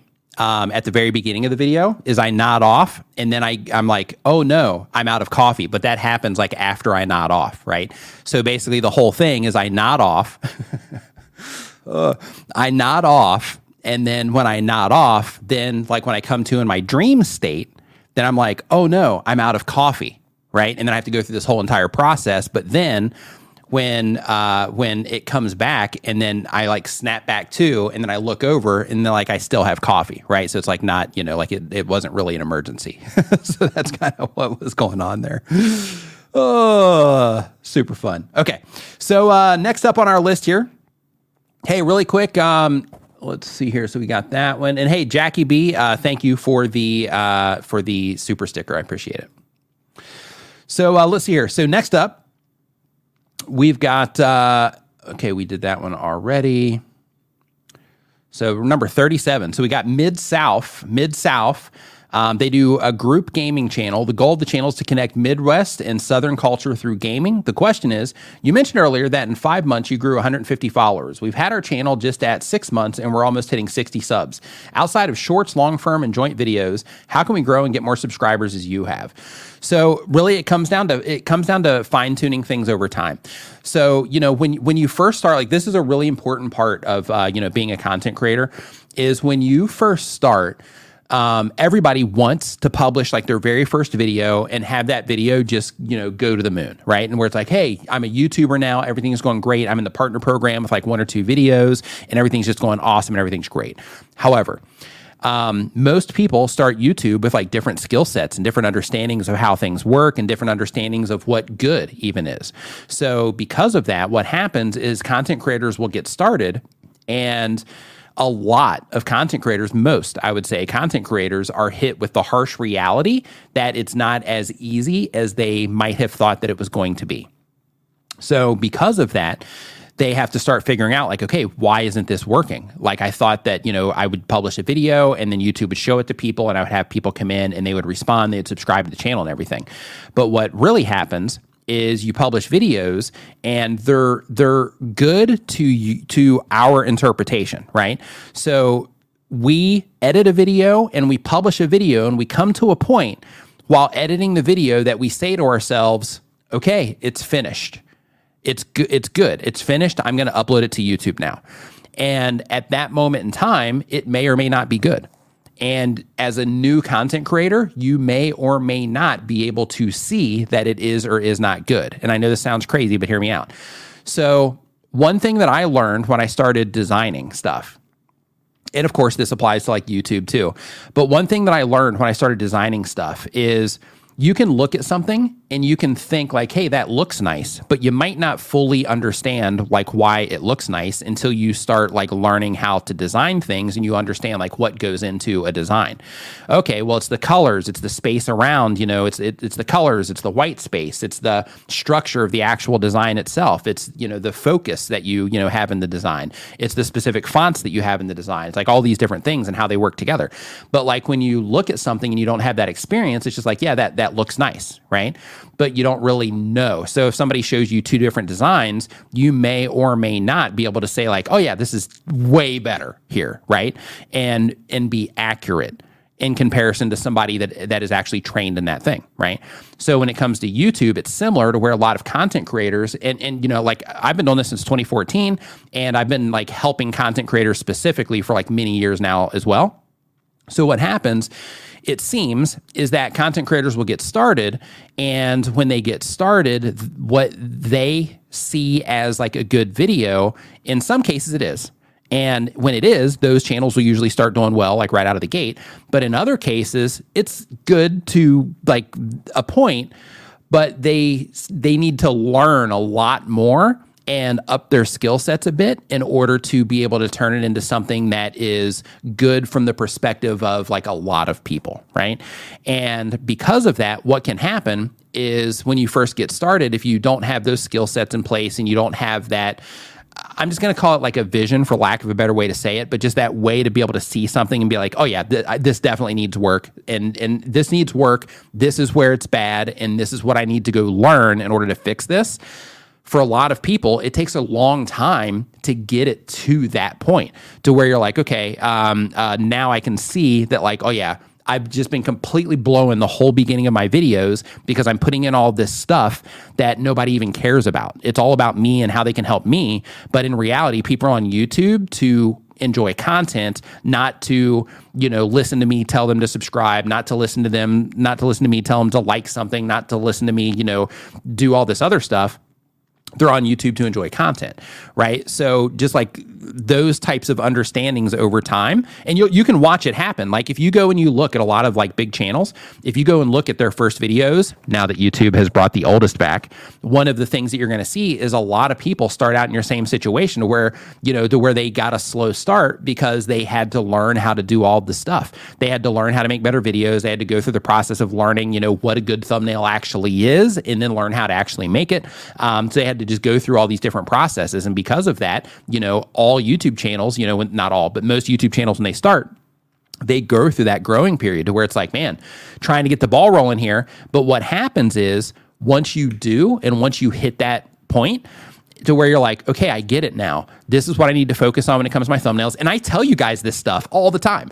Like, okay, just make it easy, keep it simple, have one clear point of focus, you know, like why you're getting started, have one clear point of focus. And the whole goal is to help people identify that the video is about something that they care about, right? That's the goal. But I'll go and look at channels because I read my comments. I go and I'll open up YouTube channels and just kind of look and see what you guys are doing. And like, I'll look at channels and I'm like, they, they just watched this video on this and they left this comment here, but then the video that they published two hours ago, like they didn't do any of this stuff. Like they're, you know, they're not, they're not, you know, applying any of this stuff.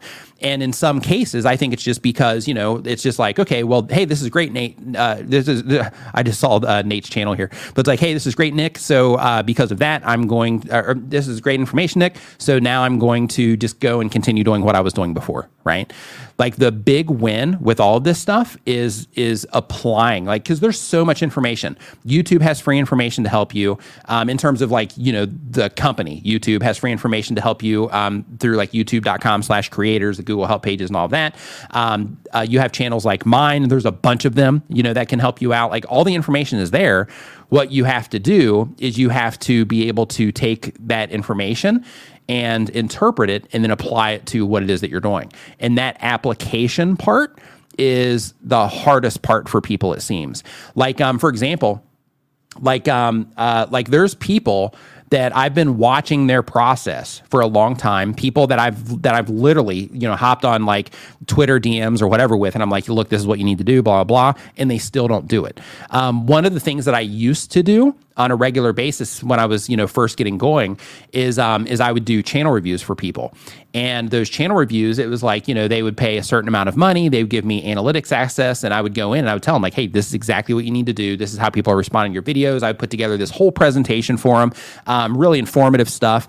And I would give it to them and like 2% of the people would actually do the things that I actually recommended that they did. And those like small amount of people that would do it they would get you know they would they would start doing better. Um, but the other people that they just wanted to keep doing what it was that they were doing. So the lesson there you know when you're when you're saying hey we um, had a channel six months and we're hitting 60 subscribers outside shorts long form joint videos how can we grow and get more subscribers? Work on your skill sets and work to answer this question for you work on your skill sets um, because when you get better at the skills, you're going to be able to see things differently because you'll have a better understanding of all of that. Two, work on understanding your audience better and work on how to add as much value to that audience as you possibly can and how to connect with that audience as much as you possibly can. Work on those things by themselves skill sets, how to skill set, who it is that you're serving and how you can serve them the best. If you work on those three things, then then your channel will do great over time. Um, but you know, for the channels that just keep doing the same thing and just hoping it'll work, it, they're probably going to be still sitting there spinning wheels, um, you know, this time next year as well. Like, you know, when, when you're doing something, of course, everything takes a little bit of time to, you know, get rolling. But like if, if, if it's just like super slow and it's it's been super slow for a long time, not in your case, I'm just saying for other people, super slow now, been super slow for a long time. Um, you know, the, something needs to be modified somewhere. It could be the videos themselves. It could be how you're able to get those people to click. It could be your presentation. It could be the topics that you're choosing to make. It could be the relation of the topics to each other on the channel, um, yeah, all kinds of different things. But the whole idea is like if you focus on your skill sets focus on the audience that you're targeting and focus on serving that audience the best way that you possibly can. And of course, your understanding of YouTube um, and just how the whole thing works. So it's like, oh, well, that makes sense in terms of like now, if I can get people coming back and watching video after video, then that's going to show really good signals to YouTube that people are really enjoying my content because they keep coming back. And when they do, they binge watch a bunch of my videos. Therefore, some of the originating videos that brought them into the channel in the first place end up getting a lot more views because that particular video is not just collecting watch time from from that one video, but it's creating a cascade of watch time across a bunch of different videos. Like when you learn things like that, it changes how you operate and how you think about everything that you're doing and everything that you're publishing. So, what I recommend to you, because you say again, um, just to keep everybody up to speed with the conversation here, says the question was you mentioned earlier that in five months you grew to 150 subscribers. We've had our channel um, six months and we're almost hitting 60 outside of shorts, long forms, and joint videos. How can we grow and get more subscribers as you have? Um, so, uh, the the message I'm trying to share there is like just work on the skill sets, right? Work on the skill sets, work on serving your audience, um, and work on your understanding of YouTube. And you'll have moments where things will start to click, and you'll be like, oh God, that makes tons sense now. And the funny thing is, is I'm to guess when that happens because this is happening to me right now in music too. So like, you know, I'm watching a bunch of tutorials on like music and stuff. So like I'll watch something and I'll be like, "Oh my god, now that makes total sense."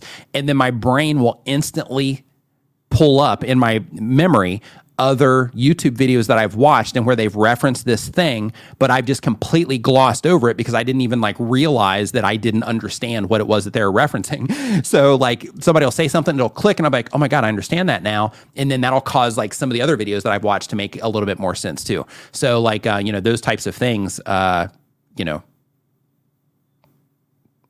I don't even know where I was going with that, but just work on your skills. work on your skills serving your audience. Frost Titan says, Hey, Nick, I uh, hope you're having a great day. I am. I hope that you're having a great day as well. Um, so I have a question. Why does it feel like everyone is influenced by the numbers all the time? Every time someone asks about your channel, the first thing they ask is your subscriber count. Here's something interesting. So when you are like, when you start, when you start and I'm not sure I'm not sure how to say this. I'm actually going to look at your channel, and this is going to give me an idea of who you're rolling with here. Okay. So one thing that you're going to notice because right now you're at 1.5 thousand subscribers. So right now you are likely, um, and I don't know this. I don't know you know who you know and things like that, but likely you are swimming in a pool with a bunch of other people that are somewhere in that range, right? Maybe 10,000, you know, or under. So because of that the first thing that people are like, you know, talking about because it's what's on their mind is like, oh, you have a YouTube channel, how many subscribers you have, right? But what will happen is at some point in time, as you know, you progress and your numbers get bigger, the numbers, even though yes, they're people, even though like you know, even though all of that stuff, we all know that. I don't even have to say it. Um, as the numbers get bigger, you start to realize that the numbers aren't as important, right?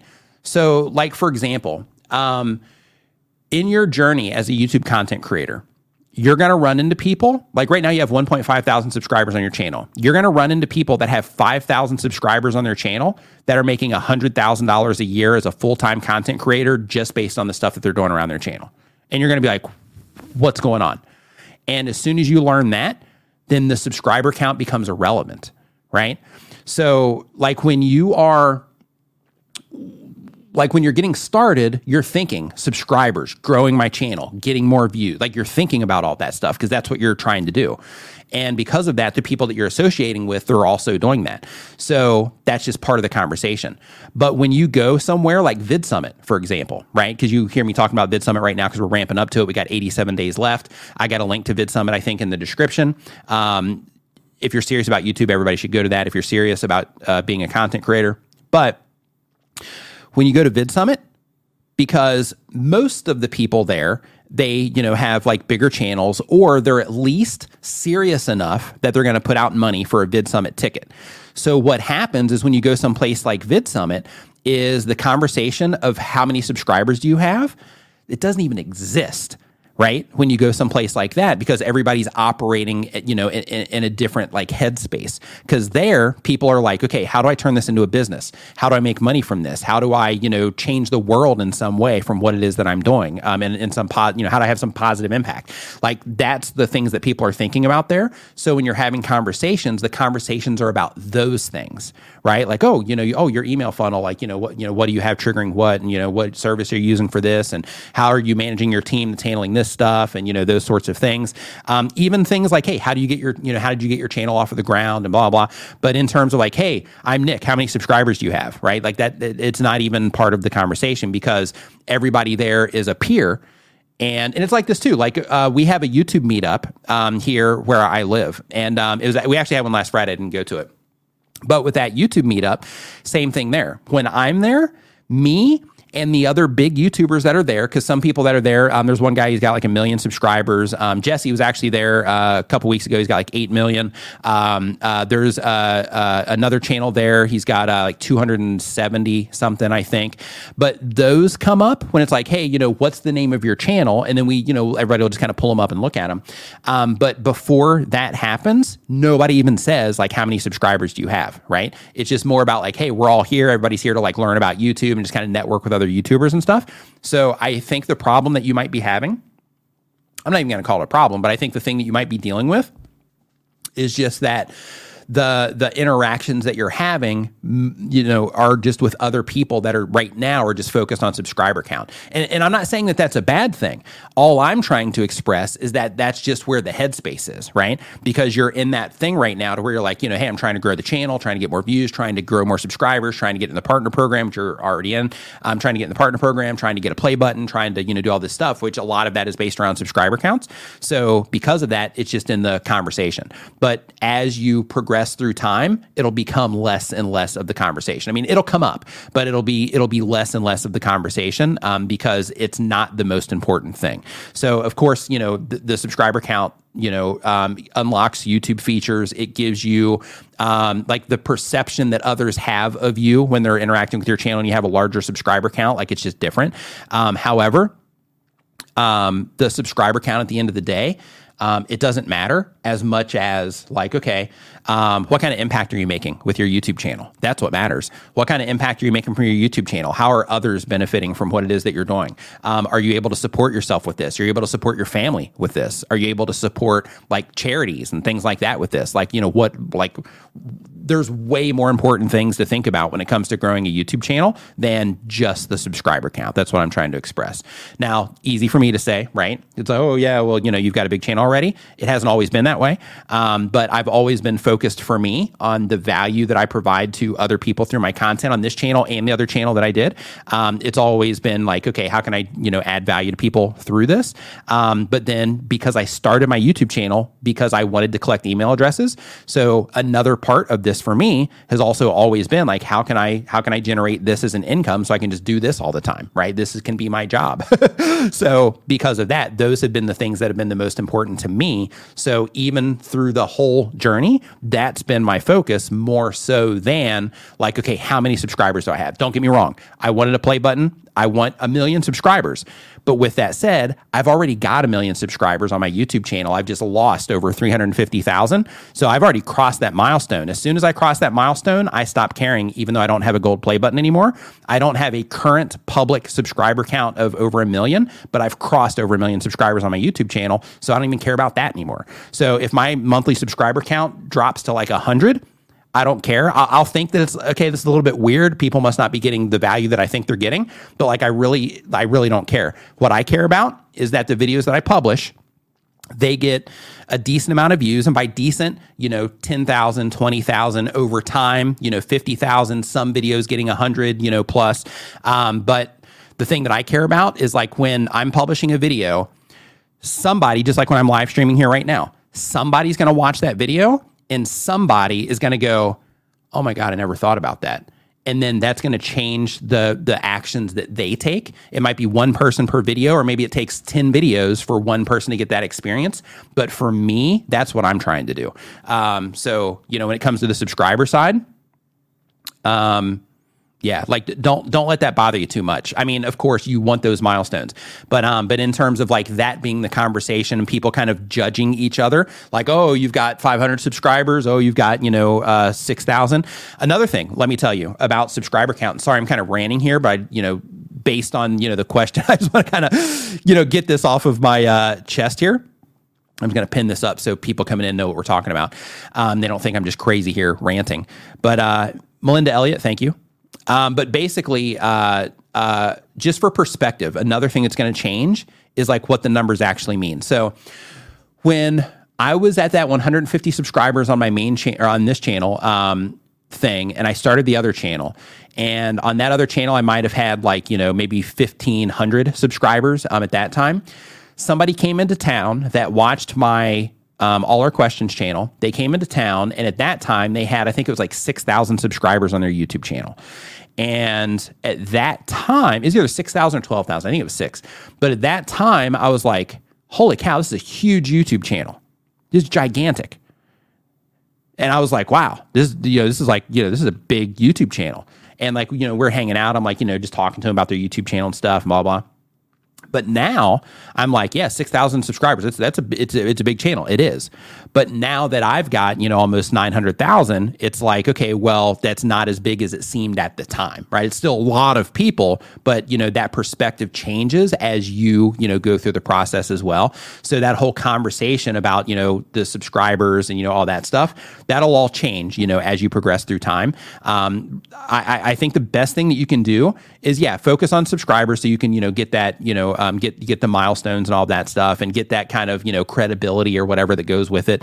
Um, but you know what you should really focus on is like you know like your your view counts and the impact that you're making because without views you can't make the impact right but if you are like hey i'm you know i'm i'm you know i'm publishing these videos and people are like hey how many subscribers do you have doesn't even matter um, but i've got you know x amount of views and um, you know i've got these like three emails where these people reached out to me. And it wasn't just a comment where it said great video but these you know three people reached out to me and they said hey um, you know i was you know watching this video that you made and it made me start thinking of this in some other way. And um, and i just wanted to shoot you an email and just say thanks. Or an email where somebody says like hey um, you know you answered one of my comments. Nobody's ever answered my comment on youtube before. You helped me feel seen whatever and i just wanted to let you know that you know that it made a difference.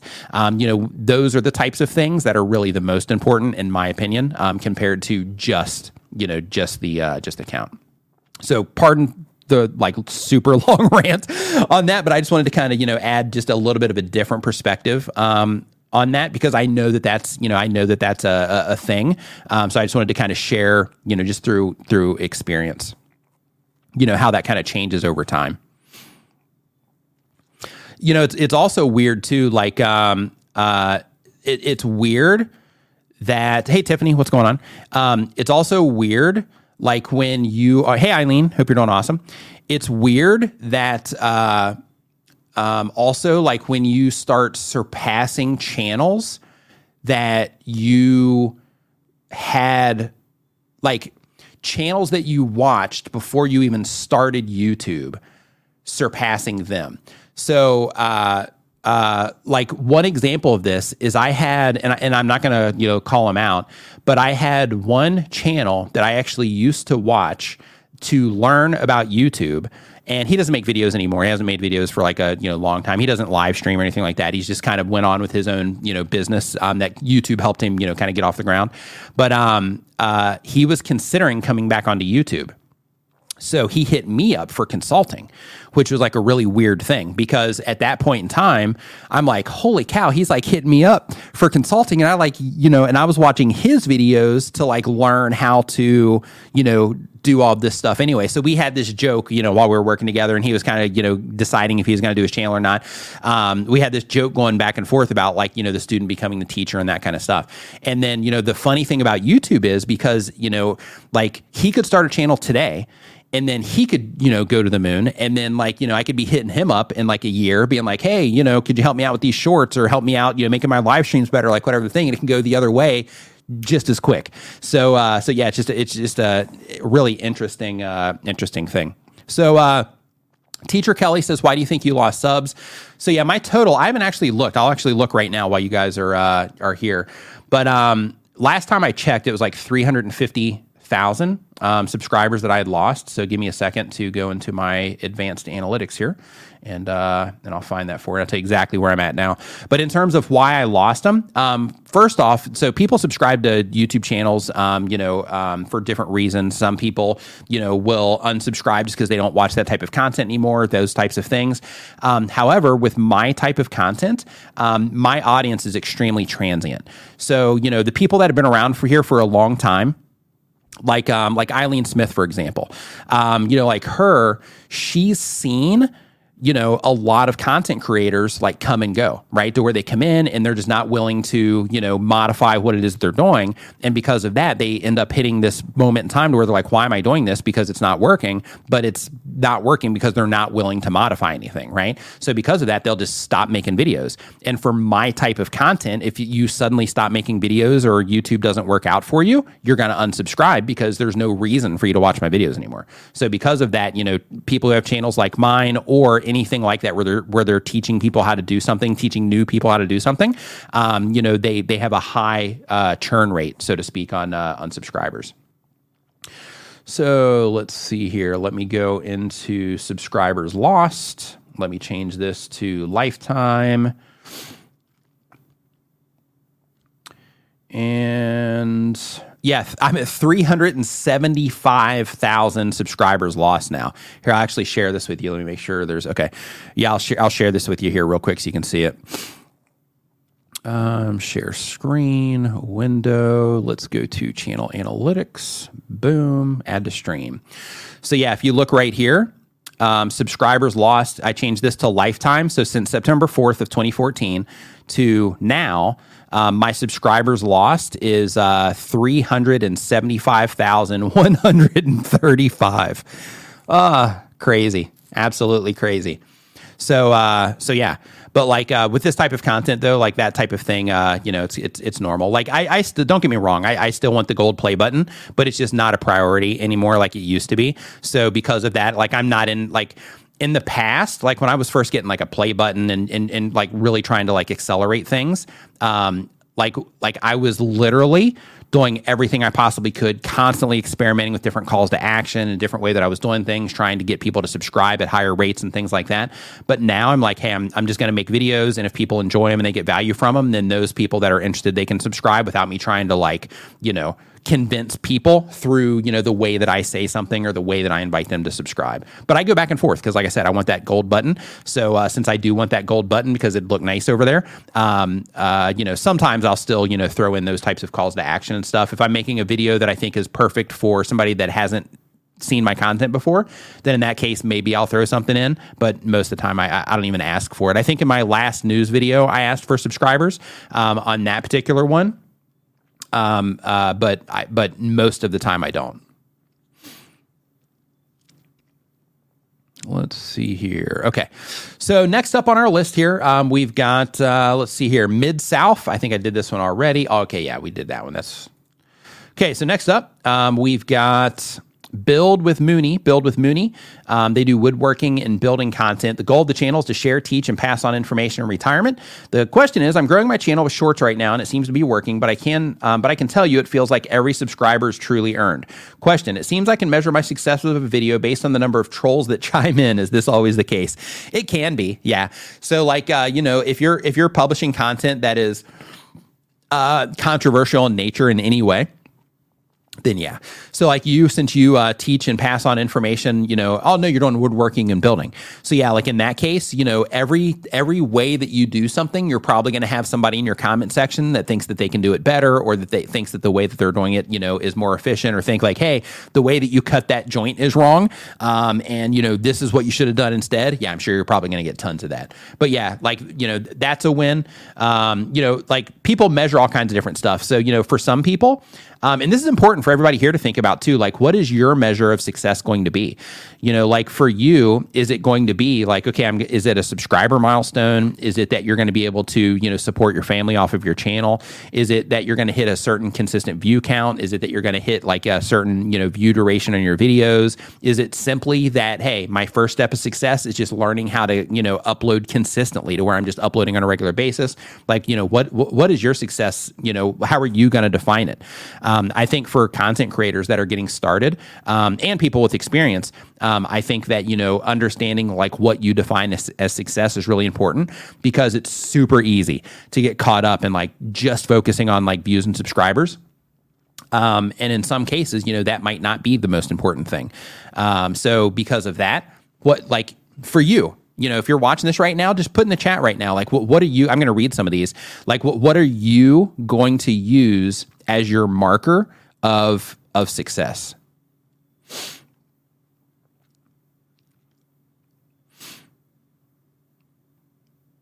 So we got one says I have no idea. That's cool. Yeah, that, that no problem at all. You know, like uh, you, uh, just keep in mind like it's important to have those types of things. So like so you can know when you've made it, so to speak.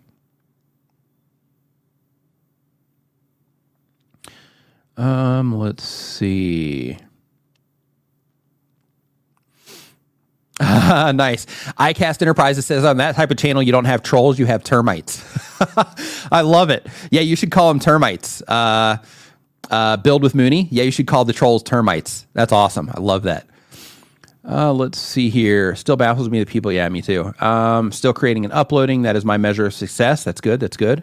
My milestone is consistent revenue. I don't want the money, but I understand that I need it um, so that I don't have to find another job that will take time away from making videos from Hammy and Sammy. Totally. Love it. A thousand subs for ambitious noob game noob gaming. Getting monetized for uh, trans, uh, transforming Transformer toys. Let me tell you something. For those of you that are a million lives saved, I love that. Millions of uh, subs and views, Lambos and real estate. Let's go. Hey, nothing wrong with that. You know, like there's absolutely nothing wrong with that at all. Like there's nothing wrong with like wanting, you know, material things either. You know, like I, I have no judgment on like, you know, some people when people are like, "Yeah, I want to be famous on YouTube," some people are like, "Oh, geez, me." I'm like, "Go get it, right?" Like, like you know, it's your life. You get one shot. Like, uh, you know, go, uh, you know, go, go do whatever it is that you want to do. If it's becoming famous on YouTube, figure it out. Um, let's see here. Why well, I thought that I could do this full time, but now rethinking that don't rethink it. Like, you know, you can. It's just it's just figuring out exact, you know, it's figuring out how to do it. Like if I can do this, if like, you know, millions of other content creators can do this full time, you can too. It's it's just figuring out, you know, it's figuring out how to do it. Hitting 1000 subs and growing my Discord membership as a result. Nice, nice. When I help uh, someone with a trip, awesome, awesome. Decent views and feedback and comments. That one was from a girl in her passport helping somebody with a trip a thousand subscribers and 5,000 watch hours quarterly. Um, views short term get a thousand um, subs and 4,000 hours of watch time. Let me tell you something. For those of you that are um, that are wanting to like you know do this as a um, you know like a full time thing, let me tell you how amazing it is. Um, just from you know experience, let me let me tell you how amazing it is when you get to the point to where um, like for the most part, since I've been 19 in one form or another, I've I've been working for myself either as like a subcontractor in some cases or you know as my own business. Um, but because of that, it's, it's given me a lot of like freedom for this type of thing I'm getting ready to say. But YouTube specifically, um, it's amazing because for the type of content that I make and for what it is that I do, like I can literally like like it's amazing to just like wake up and be able to spend like the whole day in like your pajama pants if you want right? Like it, it, it's just it's just a great feeling, and I could do that for a week if I wanted to, right? Like it's uh yeah, it's it's just an amazing uh, it's an amazing feeling, and I hope that uh you know if that's something that you want, I hope that you put in the work to uh to figure it out. Um, let's see here. I want to start streaming more on YouTube. Does YouTube treat streaming the same as videos when it comes to promoting? So, um, with live streaming, yeah, it does. So, uh, when you are streaming, then it gets priority. So, like, you can see that sometimes, like, for example, um, if you're live streaming, you optimize the stream around a search term, um, and it's real common that you can actually go there depending on how competitive the term is, and you can actually see your live stream popping up like right there in search, even though it's something that's happening in the moment. Um, so live streams definitely do get you know some type of priority, but in terms of uh, long term performance, long term live streams can also you know do very well um, on YouTube. So you know I've got some of my um, like shorter live streams, my new streams that have gotten a lot of views on them. Roberto Blake, he's got like a whole stack of live streams. He's got um, I don't know how many, but I would say at least 10 live streams that are like three hours plus long with over like 100,000 views on them. So, like live streams, as long as people, the same rule always applies. Doesn't matter if it's a live stream, it doesn't matter if it's a YouTube short, it doesn't matter if it's a piece of video content. As long as people respond well to it, um, then it'll, it'll keep getting shown to people. And as long as people continue to respond well, it'll keep getting shown to people. Someone told me that they changed what island they went to on their holiday because of me. Isn't that awesome? Like, uh, one of the things that I think is cool about that is, you know, like you, because of you and the content that you decided to make, somebody or a couple adjusted their travel plans based on your recommendations and the experiences that they got to share and that they'll talk about for the rest of their lives and that they have photos and possibly videos to document for the experiences that they had based on your recommendation comes from you deciding that like hey i'm going to make this video um, recommending you know these specific things that people do or recommending that they go here instead of here or whatever. Like it's just incredible to me the uh, and I've always this is like one of the things that really got me hooked in YouTube is this fascination with like this thing that we're talking about right now is you know because you went through the process of thinking like okay one I'm going to start a YouTube channel two as you're going along that journey, then you're like, okay, well, I'm going to make a video on this specific thing. People watch that video, and then inside of their brains from interacting with your content, they made a conscious life decision based on on your recommendation. And that recommendation could have, you know, made their trip and made it where they're like, wow, this was the best trip we've ever had in our entire lives. And because of that, they'll remember that you gave them the recommendation. But two, the impact that you had on them could also cause a chain reaction of people that they know also being like, hey, you know, I'm going to go here. And they'll be like, hey, check out her channel. And, or they might say, oh, hey, you don't want to go there. You want to go here instead. We had an amazing time. Right. So, like, not only are you impacting them, but because of the experience that they had from your recommendation, that is going to ripple through any recommendations that they have. Like, for me, that scale of impact is one of the things that just fascinates me about YouTube. Like, um, the woodworking channel here, Build with Mooney, same exact thing teaching people how to do woodwork like he's creating opportunity they are creating opportunities here for people to like level up their skills right?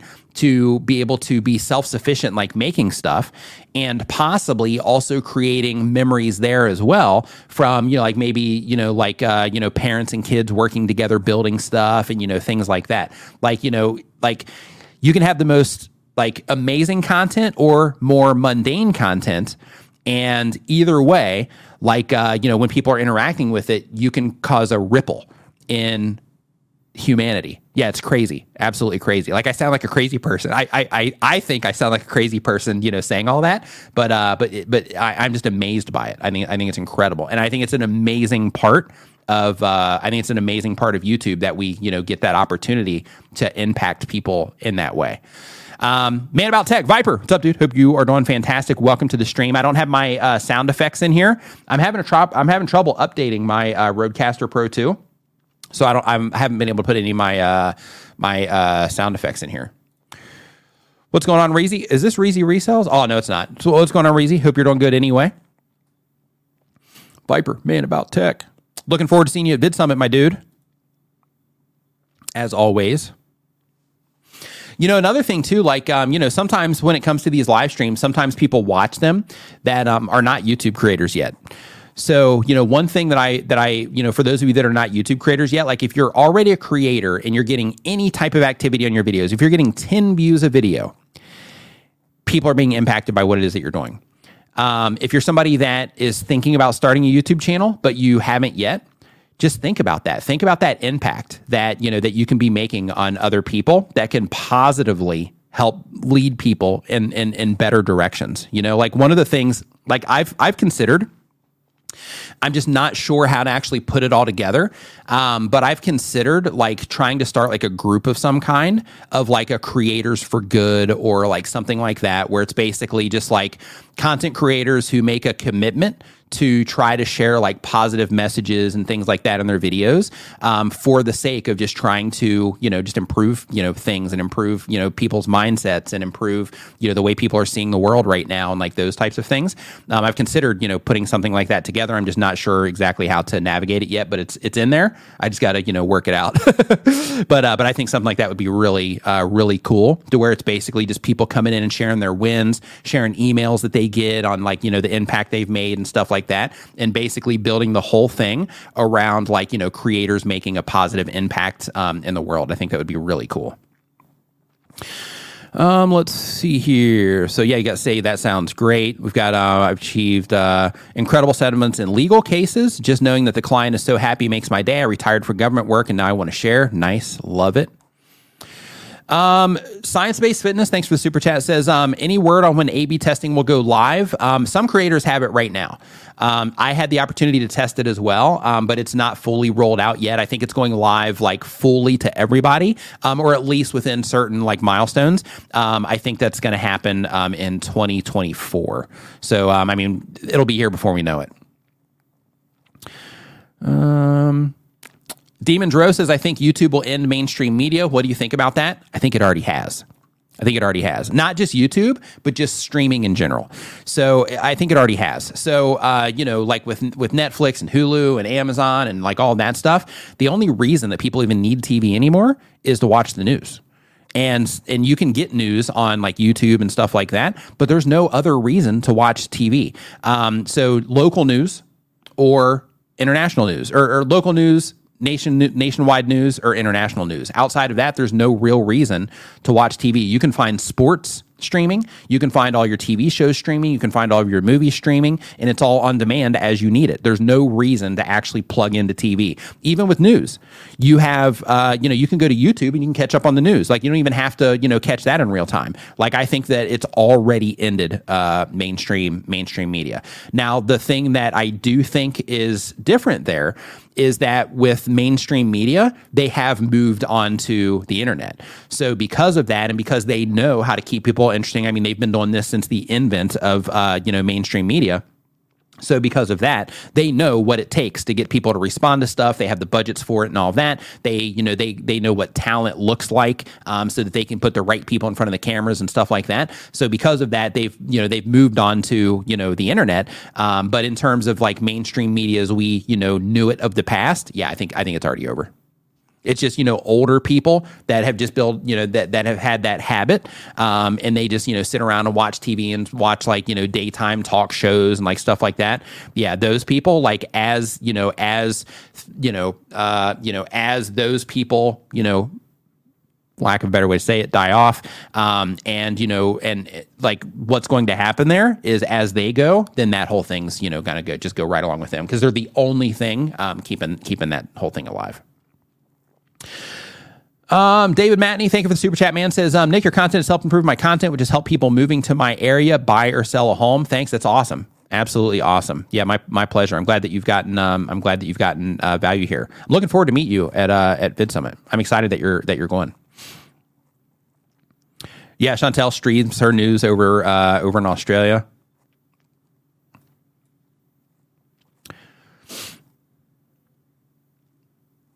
Yeah, good stuff. So, um, so okay, so um, hey, Rich Graham, thank you um, for that. I appreciate the uh, kind words there. Thanks for your support for 20 months. So um, I want to let everybody know um, really quick also if you're hanging out in the stream. So for those of you that were watching um, Channel Makers, um, just in case you didn't know, um, Nate started a new YouTube channel that's all his. Um, so basically, when he severed the corn over the corn, when he shucked the corn uh, over there, now he uh, has his own uh, YouTube channel that he's you know it's all him. I just put a link to it right here in the uh, chat. So make sure that you go and you you know if you're somebody that watches Nate make sure that you go and you subscribe to his new channel because um, I'm guessing he's going to come in pretty strong um, over there. So make sure that you uh, check that out if you haven't already. And Roberto Blake says, I'm glad that YouTube is cracking down on ad blockers. Next, I hope Google bans um, that and sponsor block from the ad store. I do too. Yeah, like um, I, I definitely, I'm definitely happy that YouTube is blocking ad blockers, and I hope they get more efficient at it because if they can, then creators, all creators, will make more money. So, uh, so yeah, so I hope they uh, they get better at that too. Um, let's see here. So we've got okay. So um, on that note, I do want to let everybody know here. So um, my brother and Daniel Batal, they are doing free live channel reviews for YouTube content creators. Um, and they do it kind of like a game show.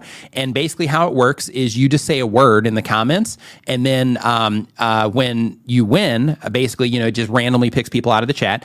And then when the system picks people out of the chat and you, you know, get picked, then you have this like spin wheel thing. And then with that spin wheel, uh, it, it isolates a thing to look at and give you feedback on your YouTube channel. Super cool stream that they do. Um, really creative, um, but they do it like a game show, but it also adds value value to you as a YouTuber. So I'm going to drop a link here to that stream, but also as soon as I hit the end broadcast button here, um, it's going to just send you over there um, anyway, so that you can go over there and hang out and you know and, and just kind of continue the vibe uh, for the day. So um, thank you everybody so much for hanging out in the stream today. I hope that you learned something. Um, make sure, of course, to check out the sponsors. I've got everything linked up down in the video description, um, and there's also other you know helpful tools. Roberto Blake, thanks for hanging out here. Um, everybody else also, you know know, thanks for hanging out here. Rene, if you're still here, thank you. Um, channel members, everybody, you know, everybody, thanks for uh, hanging out. Hope you got some type of value from the stream today. Have an awesome rest of your weekend, and I will see you next time.